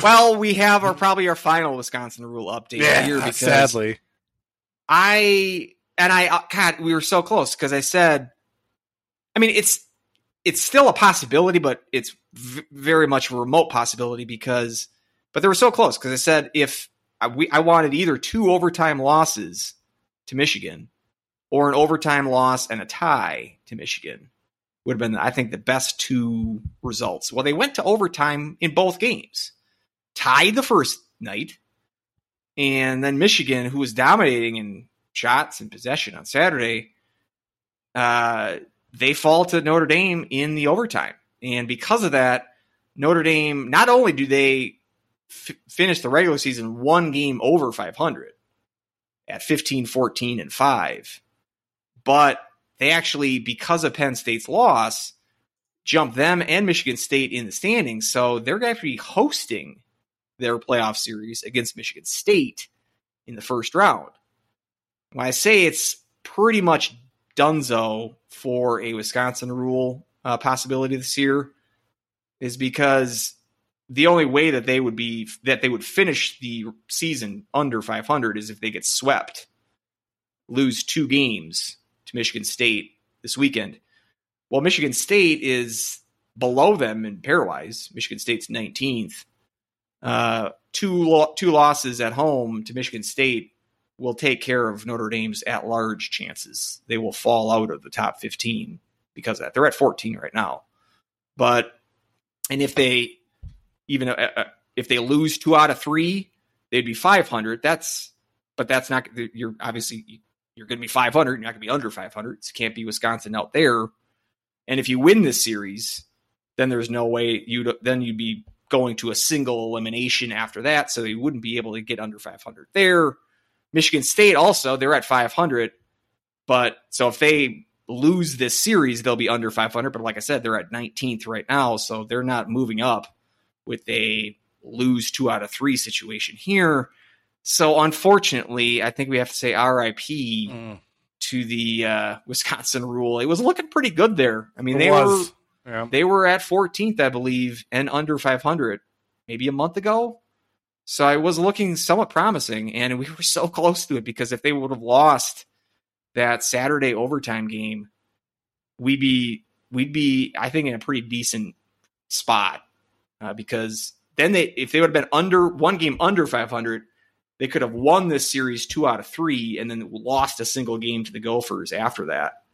I think that could have gotten you into the top 15 with it uh, as a game under 500. So we were so close, but so far away uh, as it seems. The So, dream, the dream will have to wait one year. one more year. Just, Uh, let's you know- let's, let's get this once once in my lifetime. I want to see this rule be applied. Um, but And, th- and then we could say, I was young enough, I'm old enough to remember why the Wisconsin rule was put in place. I was I was at the games I that was at the games. that had that that had that put Wisconsin under 500. I covered that game actually for the Really? Milwaukee uh, Sentinel Journal Sentinel. They needed a stringer for that game, so Look was- at you. yep, so that's my only published uh, in my print journalism career, and it was not a good article. And was the Flat headline out, just terrible. Badgers finished the season under 500, yet headed to NCAA's travesty. And, and you put it like Travis Uh, no. T. Like, not not even a little bit. did you say No, actually, we need to pass a new rule? no more under 500 teams. no, actually, it's very rare that the uh, person writing the article picks up the uh, puts I the know, name. but- it. So But go go with go with the bit. You know, I, I kind of like the idea of you writing a super long headline that no editor just like like approve. Leslie Nope in Parks and Rec, and just have the entire page. yeah, of right, exactly. front page. Uh, just because I hate myself, I decided to look at the uh, Air Force as you were talking about the Falcons and already being eliminated. Uh, their record um, since beating St. Cloud in the NCAA tournament oh no, is 59, 83, and 17 for a 41% win percentage. it's not So- good. Just, uh, yeah. You got any hot takes on these Big Ten matchups? Uh, you got uh, Michigan, Ohio, or Michigan versus Wisconsin, Ohio State against Penn State, Notre Dame, Michigan State. not not really about the Big Ten tournament in general. I am really excited for when the NCAA tournament rolls around when the Big Ten is going to fall flat on their face. I am just not really thinking that that really that conference is that good. And I know that they are littered all over the the top of the pairwise and whatnot, and I get it but especially after watching like the Minnesota Ohio State game, I, I am Ohio State easy as a first round bounce. Penn State's a first round bounce. We all know Bob Motzko's history with um uh in the NCAA as the top overall seed. I actually took a look at the 2015-2016, the Ferris F State, um, and the Gophers this year, just as a comparison and the the St. Cloud State team had more goals per game, had fewer goals given up, uh, and a better just overall record. Like it was, it was just a better team top to bottom. So like all of this, and maybe I'm getting Ah, more of it But because they weren't playing in the gauntlet that is the 22-23 Big Ten Hockey Conference. Mm, yes, they were they were just playing in the lonely NCHC. So it's and I just I'm just I'm just not impressed with I'm not impressed with Penn State. I'm not impressed with Ohio State. I think Michigan Well, is Michigan. I'm not impressed with them either. I'm I think Michigan. I think Michigan and Minnesota are are legit. I'll, I'm I- with you with I'm with you on Ohio State and Penn State. Yeah. But at the same time, Penn State will be playing in front of a home crowd in the in the regionals. Take that for what it's worth. Um, they get that sort of advantage that no one Yeah. else does, and not Uh, against an Atlantic hockey team. So I'm just not, Not against an Atlantic hockey team. Oh. That's this is true. Yeah. So I mean, sitting at us in a two seed right now, St. Cloud at five. Um, you know, if we are ended up pairing up against an Ohio State or Penn State, who right now, I guess Penn State's at eight, so they're sitting still in the second tier. Uh, but if they if they drop off and they, they end up in a three, like I would be chomping at the bit to play either Penn State or Ohio State because I think that's a W right there. Obviously, Or I, I wouldn't mind playing Michigan either. I, I was saying that last year. I wanted St. Cloud. Uh, I was looking Mhm. forward if St. Cloud got past Quinnipiac that they'd be able to match up to to Michigan. Because I thought that'd be a decent matchup. Yeah, the uh, you know big reason that the Big Ten is overrated as it is in the pairwise is that the you know it's the strength the schedule is just jacked up in the computer's mind. In KRACH, I don't I don't have the RPI strength of schedule ratings, but I would assume they're pretty similar to KRACH. The top seven toughest conf- or toughest schedules, hardest strength of schedule. Top seven is the seven Big Ten schools. It's including Wisconsin in there. So all seven the t- the Big Ten. That's the toughest seven schedules in the in the KRACH computer's mind. Which again, I would assume that's pretty much what the RPI says as well. There's not a huge difference in the uh, in the math there. So Yeah. Yeah, you see these records, as you said, you know, 18, 13, and 3 for Ohio State. We've been legion talking about Notre Dame's 500 ish record all year. 2013 and 1 for Penn State, and that's with playing a Charmin non conference schedule. Michigan State exactly at 500. So it's like, yeah, I, I, I do think Minnesota's legit. And I, I do I, I think I like Michigan more than you do, but beyond that, I, I think Yeah, it's I I think they're good. I mean, obviously that 15 16 St. Cloud State Yeah. team was good. Mhm. Um, but it's just that like maybe I'm just getting a lot of hubris right now from Minnesota and Golden Gopher fans saying that this is the best team to ever put on skates. And it's like that that Cooley saying that. Cooley Snuggerud Knies line is just the best thing that's ever happened to college hockey. And so you're telling me um, in Fargo, watch out for RIT. yeah, there we go. RIT's already knocked off a one seed. I, I, in the in the Atlantic Hockey, we we drifted over the Atlantic Hockey discussion, only mentioning the two teams that didn't make the tournament, um, and RIT, I suppose. But yeah, I mean, you got American International. We know what they can do. Yeah. Um, and I'm Holy really Cross certain- I'm saying- in that Yeah. conference. We know what Holy go. Cross can do. I am I have a fondness in my sacred heart for the second best team called the Pioneers in college hockey. And Sacred Heart, that has a, that kind of has a Holy Cross ring to it. It would be in the state of North Dakota too. Well, Um, so we're again assuming that Minnesota is going to get the one seed and assuming they're going to go to Fargo. I- yeah, they are. we put for pretty good money that that's going to be the case. But Even if they don't, Uh, yeah. So I mean, in Anyway. the uh, in our vaunted uh, um, put the uh, Matrix uh, sounder on there. CHN pairwise probability matrix. In that, uh, Minnesota currently seventy eight percent chance to get the number one overall seed. So, uh, a little leader in the clubhouse, so to speak. So, Yeah. uh, I think it would, it would take a lot. leader in the clubhouse with like a five stroke lead.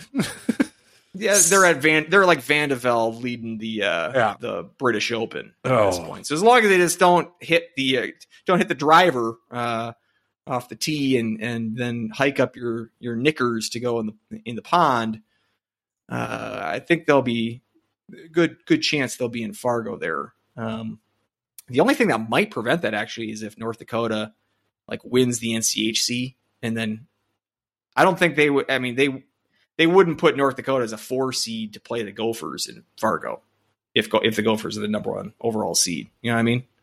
Like that might be their best hope is have North Dakota actually make the tournament, so then they go out east. But whatever the case, I, I do think that they're they got a very good chance at uh, locking up the uh, number one overall. Mhm. CCHA we mentioned, uh, uh, and also with uh, Atlantic Hockey, uh, Atlantic Hockey and the Big Ten and the CCHA are all entirely on campus conference tournaments. So the uh, first round for all these these three that I mentioned are all two out of three the first round, and then single games after that. Obviously, top seed getting home ice in each case. Um, so CCHA is it going to be? It, tell me the chance that what what chance is there that the final is not Mankato versus Michigan Tech? The only, I'd say it's like I'd say it's like a 95% chance it's gonna be that. yeah, maybe that's a little bit high, but not that much high. Like I would like the only other team I could see obvious, well, maybe not obvious, but Like, do you in- like do you like Bowling Green? in a one and done, Bemidji can be kind of dangerous. I don't Jim- think they're going to get past the first round. Uh, Northern Michigan's been playing decent of late. Uh, they swept Bowling Green on the road here to finish the regular season. Uh, four game winning streak, actually. Um, six out of seven, if you go back even further. And so, and because of their sweep and Bemidji, believe, dropped some points. They won on Saturday against St. Thomas, but I believe they uh, lost on Friday. Yeah, lost on Friday to St. Thomas. So they're actually be traveling to Northern Michigan. Uh, I don't like that matchup for Bemidji. I was going to say Northern Michigan might have a, a, a slugger's chance to uh, make some noise. Uh, I mean, they were they were picked earlier in the year to be second. Remember, uh, and Mhm. that sort of flamed out pretty quickly. But maybe they got maybe they got a little gas left. We shall see. They're kind of similar with Bowling Green in that they've got some they got some decent scorers. They got the Vanderbeck. Uh, Bowling Green has a Swankler who's having a great year for them. I think he's got close to 50, 50 points for for Bowling Green. So if I was going to say there was going to be a, a, a team to compete with either Mankato or Tech, it's going to be either Bowling or uh, Northern Michigan. But um, that should be. Uh, I don't think the first round, other than that Bemidji, Northern Michigan, I think the first round won't be as compelling. But once you get into that second round and then the final, obviously, some uh, some decent uh, some decent matchups for some intrigue uh, in that league. And uh, similarly for ECAC, I don't think the early rounds are going to be as compelling as potentially the neutral site uh, portion of the when they go to Lake Placid, another Herb Brooks arena. Um, mhm. the other one that's the other herb in college hockey world uh uh they so the top four seeds in ecac get a bye i guess you know obviously quinnipiac locked that up probably a month ago harvard cornell st lawrence probably the one surprise uh, being the fourth uh seed in that tournament they used to do the then they do the 5 through 12 the first round 5 through 12 6 through 11 7 10 8 9 that used to be two out of three. They changed that. It's just a single game elimination now. Then they play a two out of three series with the top four seeds um, after reseeding, and then they go to the final four. So you got three teams right now at ECAC. That's in- weird. It is kind of weird. Um, I think they're trying to cut down the amount of games. Like, don't have those early series to be three games long uh, potentially. But so we got three teams right now in play in inside the top 15 Quinnipiac, Harvard, and Cornell. Last year, Cornell, or excuse me, Harvard ended up taking the auto bid uh, and getting a second ECAC team. They were outside the top 15, but so they had to win the tournament, and they did just that last year to get a second ECAC team into the tournament. Right now, we got three ECAC teams that are in at large position. Do you say more than three, less than three, or right on? Three is the amount of teams that ECAC is going to put in the tournament. So if we go less than three, Cornell, who's at 13 right now, would have to drop. Or Most likely. enough Harvard's auto bid. Quinnipiac's Quinnipiac's golden. Uh, Yep. Harvard's pretty much golden. Pretty much. Uh, Cornell's Cornell's the one sort of iffy one, but above average chance. I mean, in the matrix, uh, sixty-one percent. So I mean, a little better than average chance to make it.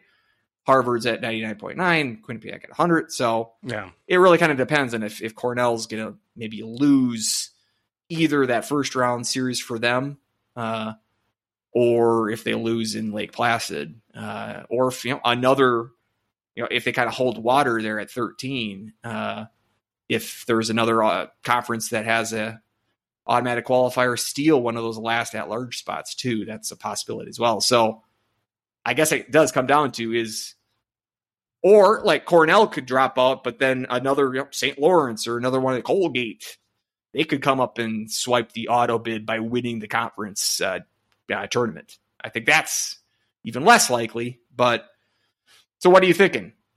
Two or three or four? I think it's just going to be three. I really, I think it's just Quinnipiac's conference to lose. Um, I don't see. I mean, yeah, maybe Harvard, but I think there's just such a big gap between, you know, Quinnipiac, Harvard, and Cornell versus you know like a Clarkson or Colgate or whatnot.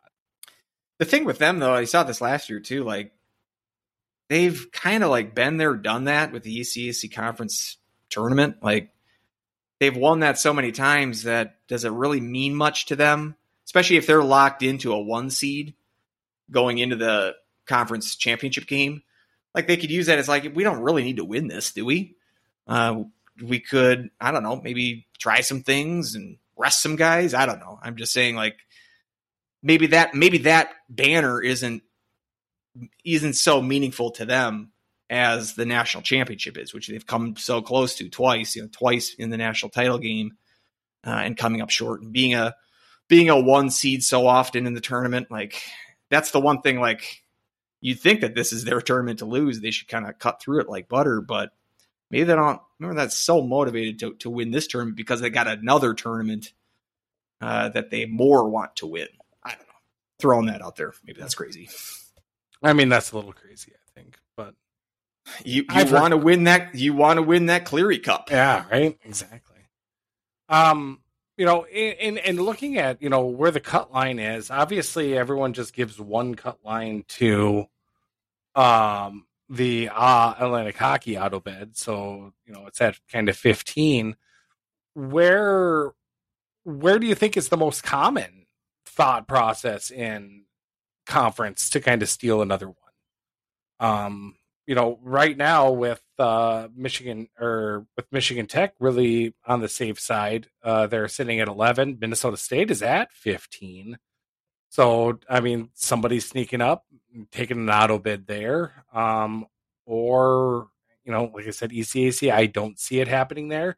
But I mean, we're looking also golden uh, chance there. Um, Hockey East, only Boston University yeah. is uh, sitting pretty at six. Um, who jumped up three spots uh, as well from last uh, week when they were sitting at nine. So it's, I mean, Boston, you know, BU doesn't win that uh, that moves that cut lane up up one more um, to 14, which drops Minnesota State out if they don't make some noise in the in, which they should make in, in, in the CCHA. But you know, yeah, you know, just uh you know those uh those people that are sitting on the fringe it's uh that ice i think is is a little bit thin. If you're looking at other conferences i mean even nchc uh, right now right. you know as far as st cloud goes obviously we're good. Denver's good. Western michigan is good. But you know even though it's a split we really hurt omaha's chances. Um omaha dropped three spots, um, I believe. Yeah, three spots down to 16. So they're fighting for their playoff lives um, here coming up very soon. So, um, but can that team make a run? History says no, but uh, we've seen them play and they're able to really you know, I think any game they can definitely. It wouldn't surprise me if they win. It would surprise me if they go on a run, but I could see it happening at least in the realm of possibilities. Could North Dakota make a run? Minnesota Duluth make a run? You know, they're looking at the outside, and you never know if that's gonna. You know, I think that's actually, you know, might be a chance to be a be another conference where a uh, auto bid is taken away as well. So, well, and yeah, Hockey East. So Hockey East and NCHC are the only two conferences that still have regular season mm-hmm. games uh, for one more weekend, and then their playoffs start. But yeah, like you said, BU being the only Hockey East team in the gate right now, feel like I mean we've talked about Northeastern with their you know pairwise comparison issues, um, and that's not. I mean, they lost to UMass on Friday. That really hurt them They're down in 19 right now. Uh, so, or seven, they're at 17. I'm sorry. Uh, Merrimack, who's been playing better. I mean, getting back off the mat after a, a real bad stretch in January and February. They're back up to 18. Of any of the conferences, to, to answer your question, I would say Hockey East is is in the best position to take another spot out of one of these bubble teams, bubble at large teams.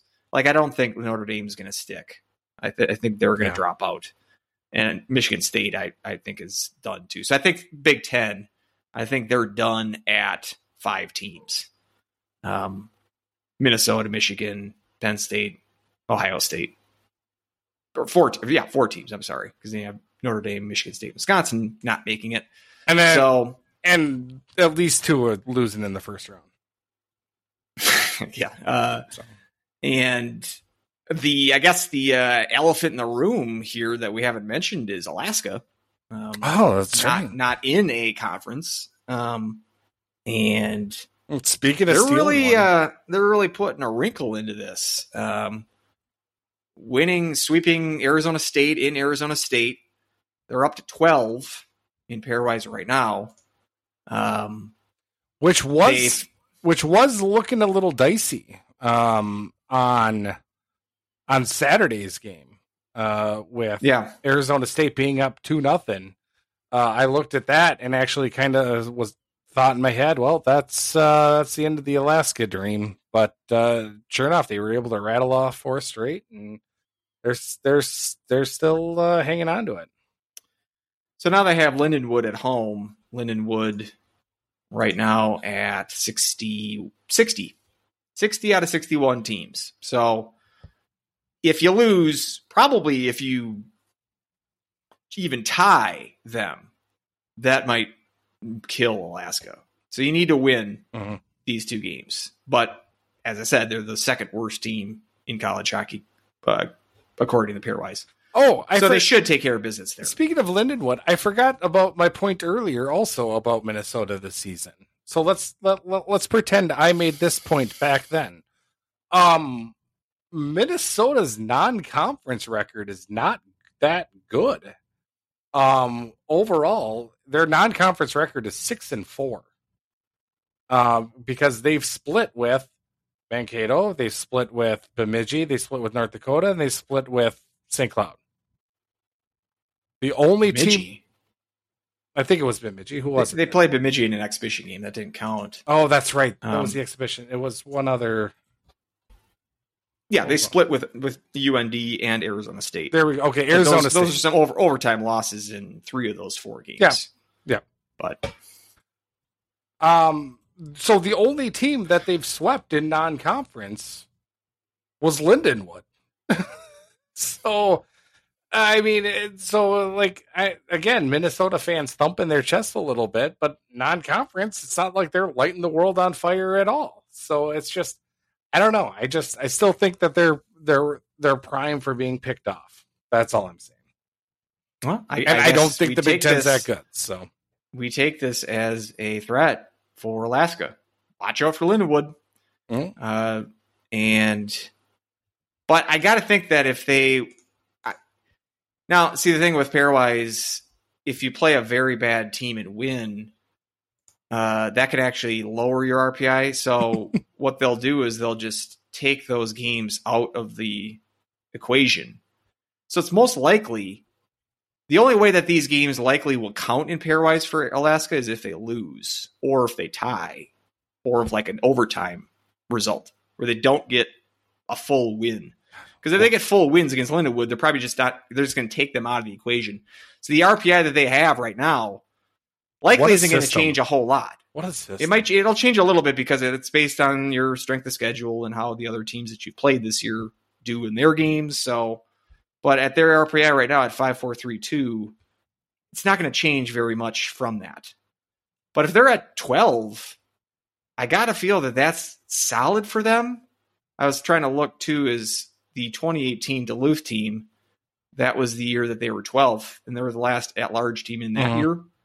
That was the, I think that's the only time that the cut line was at 12. Yeah. We had four conferences win have have teams win their conference tournaments from outside the top 16 and steal four spots. So a lot of people say, you know, yeah, you you don't want to be in the, the bottom couple because you could, you know, the, these upsets in conference tournaments could steal some of these uh, at large spots. At most, it's usually one or two. I mean, it's very rare that four conference Yeah. team- four conference tournaments are decided or are, are won by teams outside the top 16. So you'd think that 12 is going to be pretty solid for them. So we'll talk about it next week if and when they sweep that Lindenwood series, uh, which they should. Um, but I mean, hey, based on where St. Cloud's at, don't put out a potential first round opponent there. Yeah, Uh, that's true. I mean, St. Cloud at five, right? Yep. At five right now. Mhm. Five and 12. I mean, if you're going straight bracket integrity, which this committee cer- seems to Seems to love. Yeah. um, we might be seeing the Nanooks in the uh, in the postseason. That'll depend, obviously, on on how how their weekend shakes out, and obviously how St. Cloud finishes. Which, I mean, too.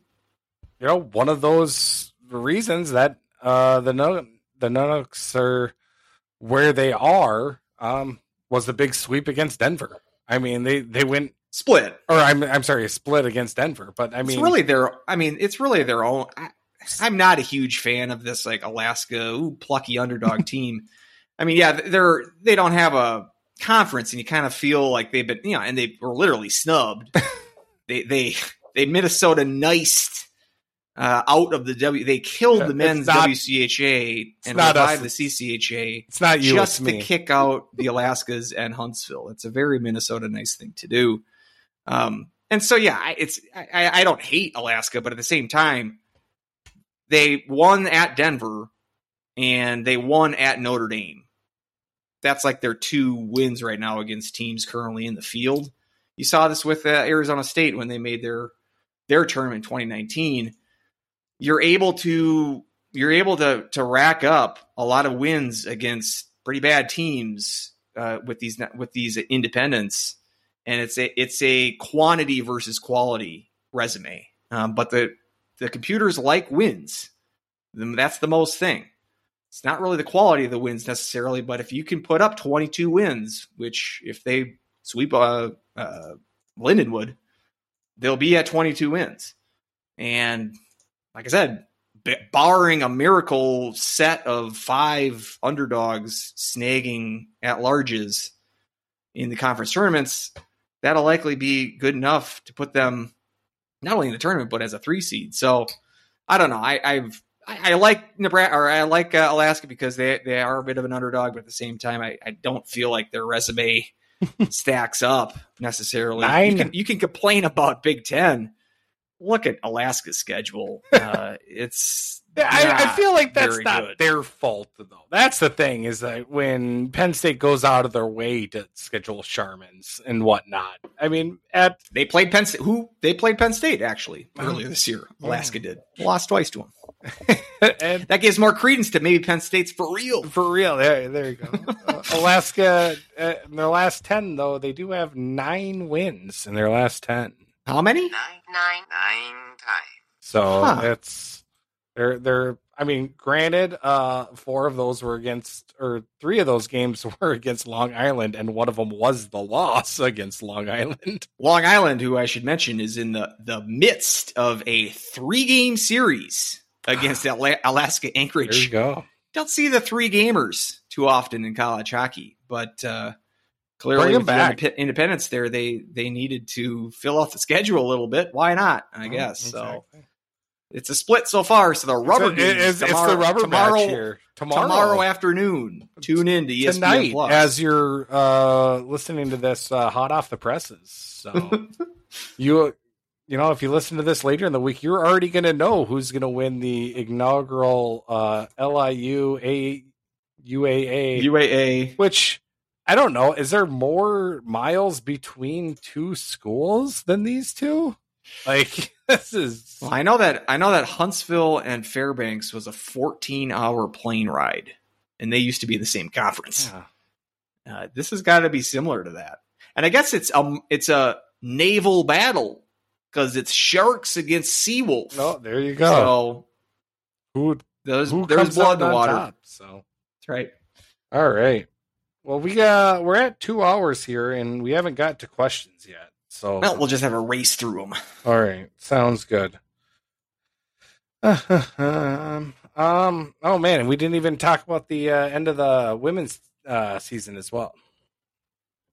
Cue cue the sad music. Yeah. So I don't. I don't have. I don't have. We'll get that on the button we'll, bar. We'll get. I get. Yeah. I got. I got happy stuff. We So you know we we've we've mentioned over the last few weeks how how this has been such a out of the blue kind of surprise season. And clearly not the way you wanted to end it but um, knowing that Duluth Duluth is a very good team uh, and with a very good goaltender and I mean so I don't think there should be any shame there in in, in dropping that series uh, and just be able to to finish 500 in his first year at Dulski, I, I think is a a sign that this program finally has some upward momentum. It's I mean it hasn't been that probably since you were that uh, stringer Yeah. um, for the uh, University Chronicle. yeah. Um, Oh. and that was, uh, that was my beat. The days of uh, Felicia Nelson and Holly Roberts. So And I mean, I seriously, I mean, from look, looking back at that team to this team, do you see that this team has more potential than than that? Because again, that 07, 08 era pre is is previously been the high watermark for this program. Yeah. Getting into like the twenty like 2009, 2010, like that era previously has kind of been the what we've considered the best St. Cloud women's team in the past. D- Is this now what we think is of the golden age? And uh, I think it do will feel be. more confident? Yeah, I So- think I will be because I think we got the right guy at the helm Right. um, with Idalski. And it's just even if we're even if we improve even more on this, Mhm. this league. I mean, you got Ohio State, Wisconsin, Minnesota, and Duluth. I don't think they're going anywhere. no, they're not. Like so, it's you could we could improve another six wins next year and still be in fifth place. Mhm. That's that's kind of the frustrating thing is that this league is such a gauntlet that uh, the learning curve is that much longer. But um, or at, at least the, the the the climb to the very top. Yeah. Um, and so I don't want to bum us out in that regard, but just keeping it to the to, to the message that this is this was a a great year, and at least looking at that division of the league, really able. Other than that series in Mankato that you got swept, you were able to take care of business against all of those lower the teams lower than the Huskies, and you're able to snag some wins against the the top four. If we can just get you know continue to hold serve against the teams that are below you and pick off some more of those wins and and also just looking more competitive in the in those games against the uh, the upper tier. Yeah, ex- Not being you know the forty to fifteen outshot and kind of winning one nothing or two two one games if you do win. Just being a little bit more or competitive, but- losing seven nothing or anything like that. Right. So it's but yeah, it's it's been uh, uh, uh, expectations, not just defying, but it's almost not. We're setting new expectations for this program. Like if they backslide back into seventh place next year, then this might have been all for naught, kind of like a mirage. But I don't, for some reason, I don't think that's going to happen. I mean, knowing that this guy was able to to pull North Dakota up from from pretty much rock bottom where North Dakota's women's team was when he took over.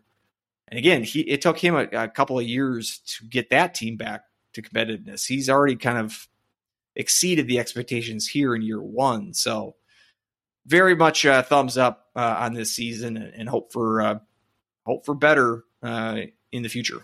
Yep. And um but we uh we picked up a kind of a big commitment um you know with um uh from gentry academy in uh, grace delmonico. And uh you know uh uh, uh sydney had a really good write-up on the rink live you know kind of a little bit about her. Well, and and i mean that's uh what 68 points in 28 games. So i mean that and st cloud desperately needs scoring. So, And I, I do feel like they're we're we're slowly getting to a more parity stage. I mean, we're not we're not there yet, but I Mhm. saw that uh, I saw that the uh, Mrs. or the Ms. Hockey uh, Award uh, went to a St. Thomas commit.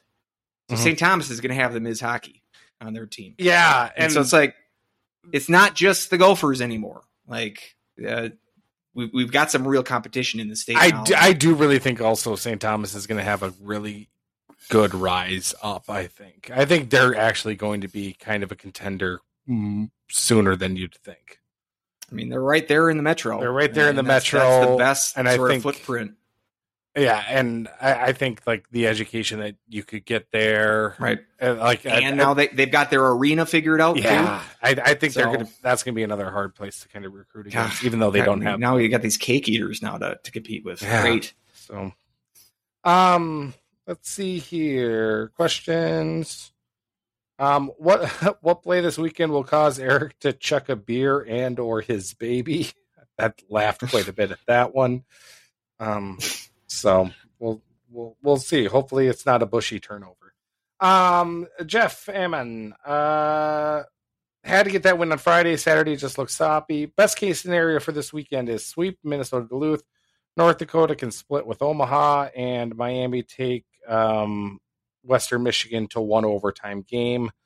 Um, you know, to try to get that uh, two seed. Um, That would do it, wouldn't it? yeah. I mean, I think so. I actually, you know what? I didn't Yeah, double no. check him. I'm just trusting him. Yeah, St. So- Cloud, they're they're two points behind Omaha. Them and Western are at 39. Omaha's at 41. So yeah, that that combination because again, you can't tie with Western Michigan because they're gonna Yep. have the tiebreaker with you. But if you get six points versus their five or below, then yeah, that would do it. And I, like I said, I think that's it, that Omaha will split with uh, North Dakota. So yeah, I, I'm rooting for that scenario. Um, so he said just much would much rather have the two seed. So he he really wants to go up against uh Mbereko in Colorado College. Um, Well, but which- maybe maybe CC uh, sweeps Denver, and then they they jump. I think if St. Cloud twist. sweeps St. Cloud sweeps North Dakota or uh, St. Uh, Duluth, and CC sweeps Denver. Yeah, CC would jump Duluth. CC then we would be tied with North Dakota. CC would actually, God, they would actually jump North Dakota then. Well, CC's not going to sweep Denver, so uh, but That- yeah, that I rem- suppose they could still get fifth place. So that reminds me of uh, one of my favorite scenes from Willy Wonka and the Chocolate Factory, where the teacher goes, "I've decided to switch Friday's schedule to Monday, so the test that we normally have on Friday about the stuff we've learned during the week will now take place on Monday before we've learned it. But since it's Tuesday, it doesn't matter in the slightest." That's what all of that was. Was look at all the things that could happen. I mean, but it won't. so, all the Gen Zers listening to us is like, "What's Willy Wonka? Is that that Johnny Depp movie?" Anyway, it's possible though. I mean, like Denver's already wrapped up the Penrose.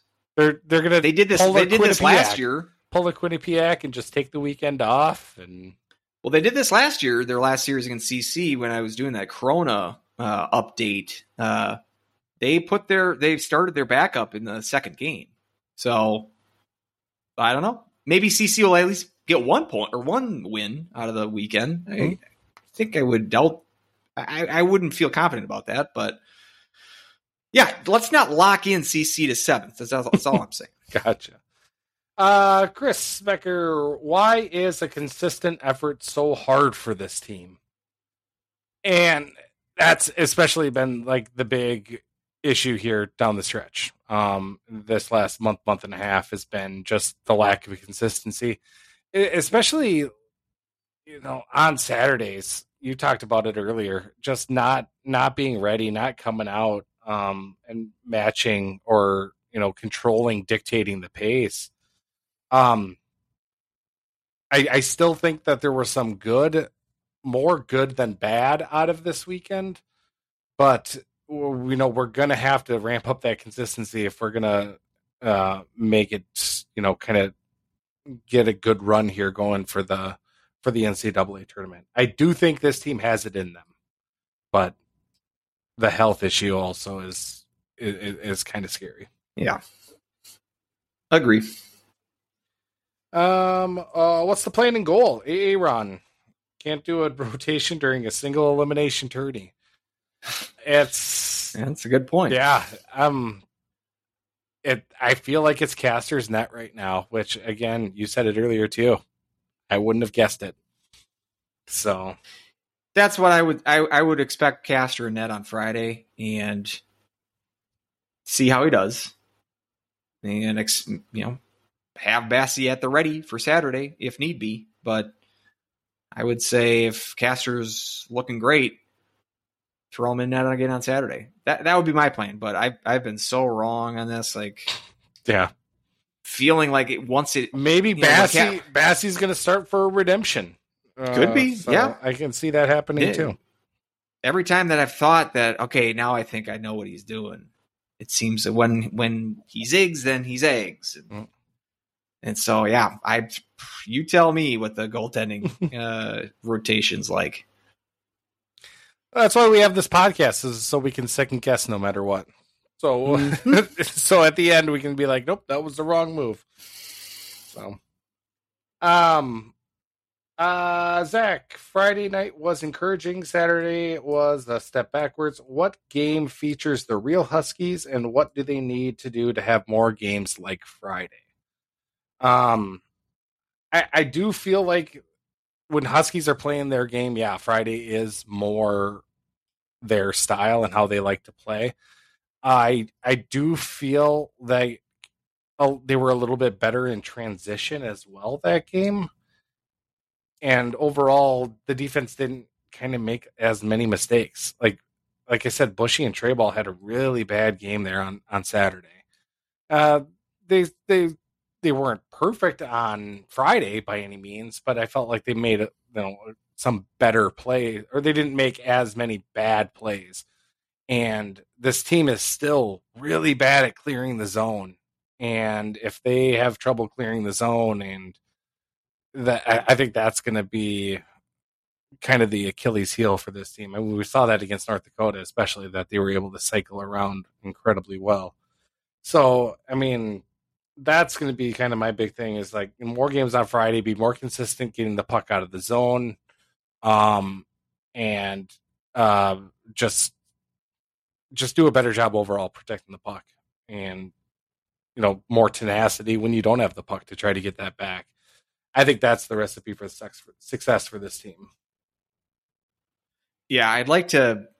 I'd love to be able to say that it was those, you know, Peart's injury threw you for a loop. You already were playing a guy short on the weekend with Wiley out, had to put in your extra defenseman Zemer in that game. But and then Trayball was hurt later in the game, and so maybe these guys were flustered and uh, taking on more of a workload than is expected.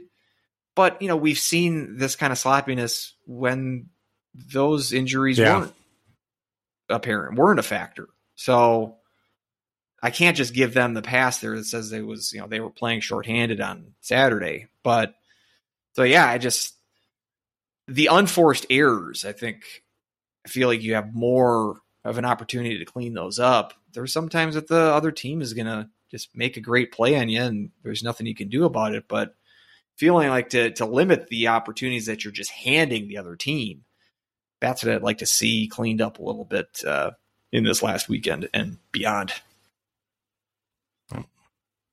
So, well, uh, that about does her. That about does her. For uh, this episode of the Husky Hockey Podcast. Thank you so much for listening. I am Weldy at More Clappers, M O A R, More Clappers. Andrew, where can you be reached? You can reach me at Airy or uh, Huskies Hockey Podcast. I was going to give you my personal uh, email, uh, but I mean, if you really want to, if you have puzzle Huskies. ideas, or yeah. if you want to submit a puzzle for for Andrew, um, wordplay. Huskies Hockey Podcast at gmail.com. Nobody emailed me there were Huskies fans in Omaha. So tisk tisk. Yeah, I should have. Please email me. I should have pimped it out And- maybe a little bit more on Twitter. Be like, "Hey, Andrew's going to be there. Stop by and buy him a beer, etc." So I didn't need another beer on Friday, but I probably would have taken it. but um, But I, I needed a lot more on Saturday to forget about fr- the Saturday game. That's right. So that's right. perfect. So, well, uh, until next time, go Huskies. Woo! Woo!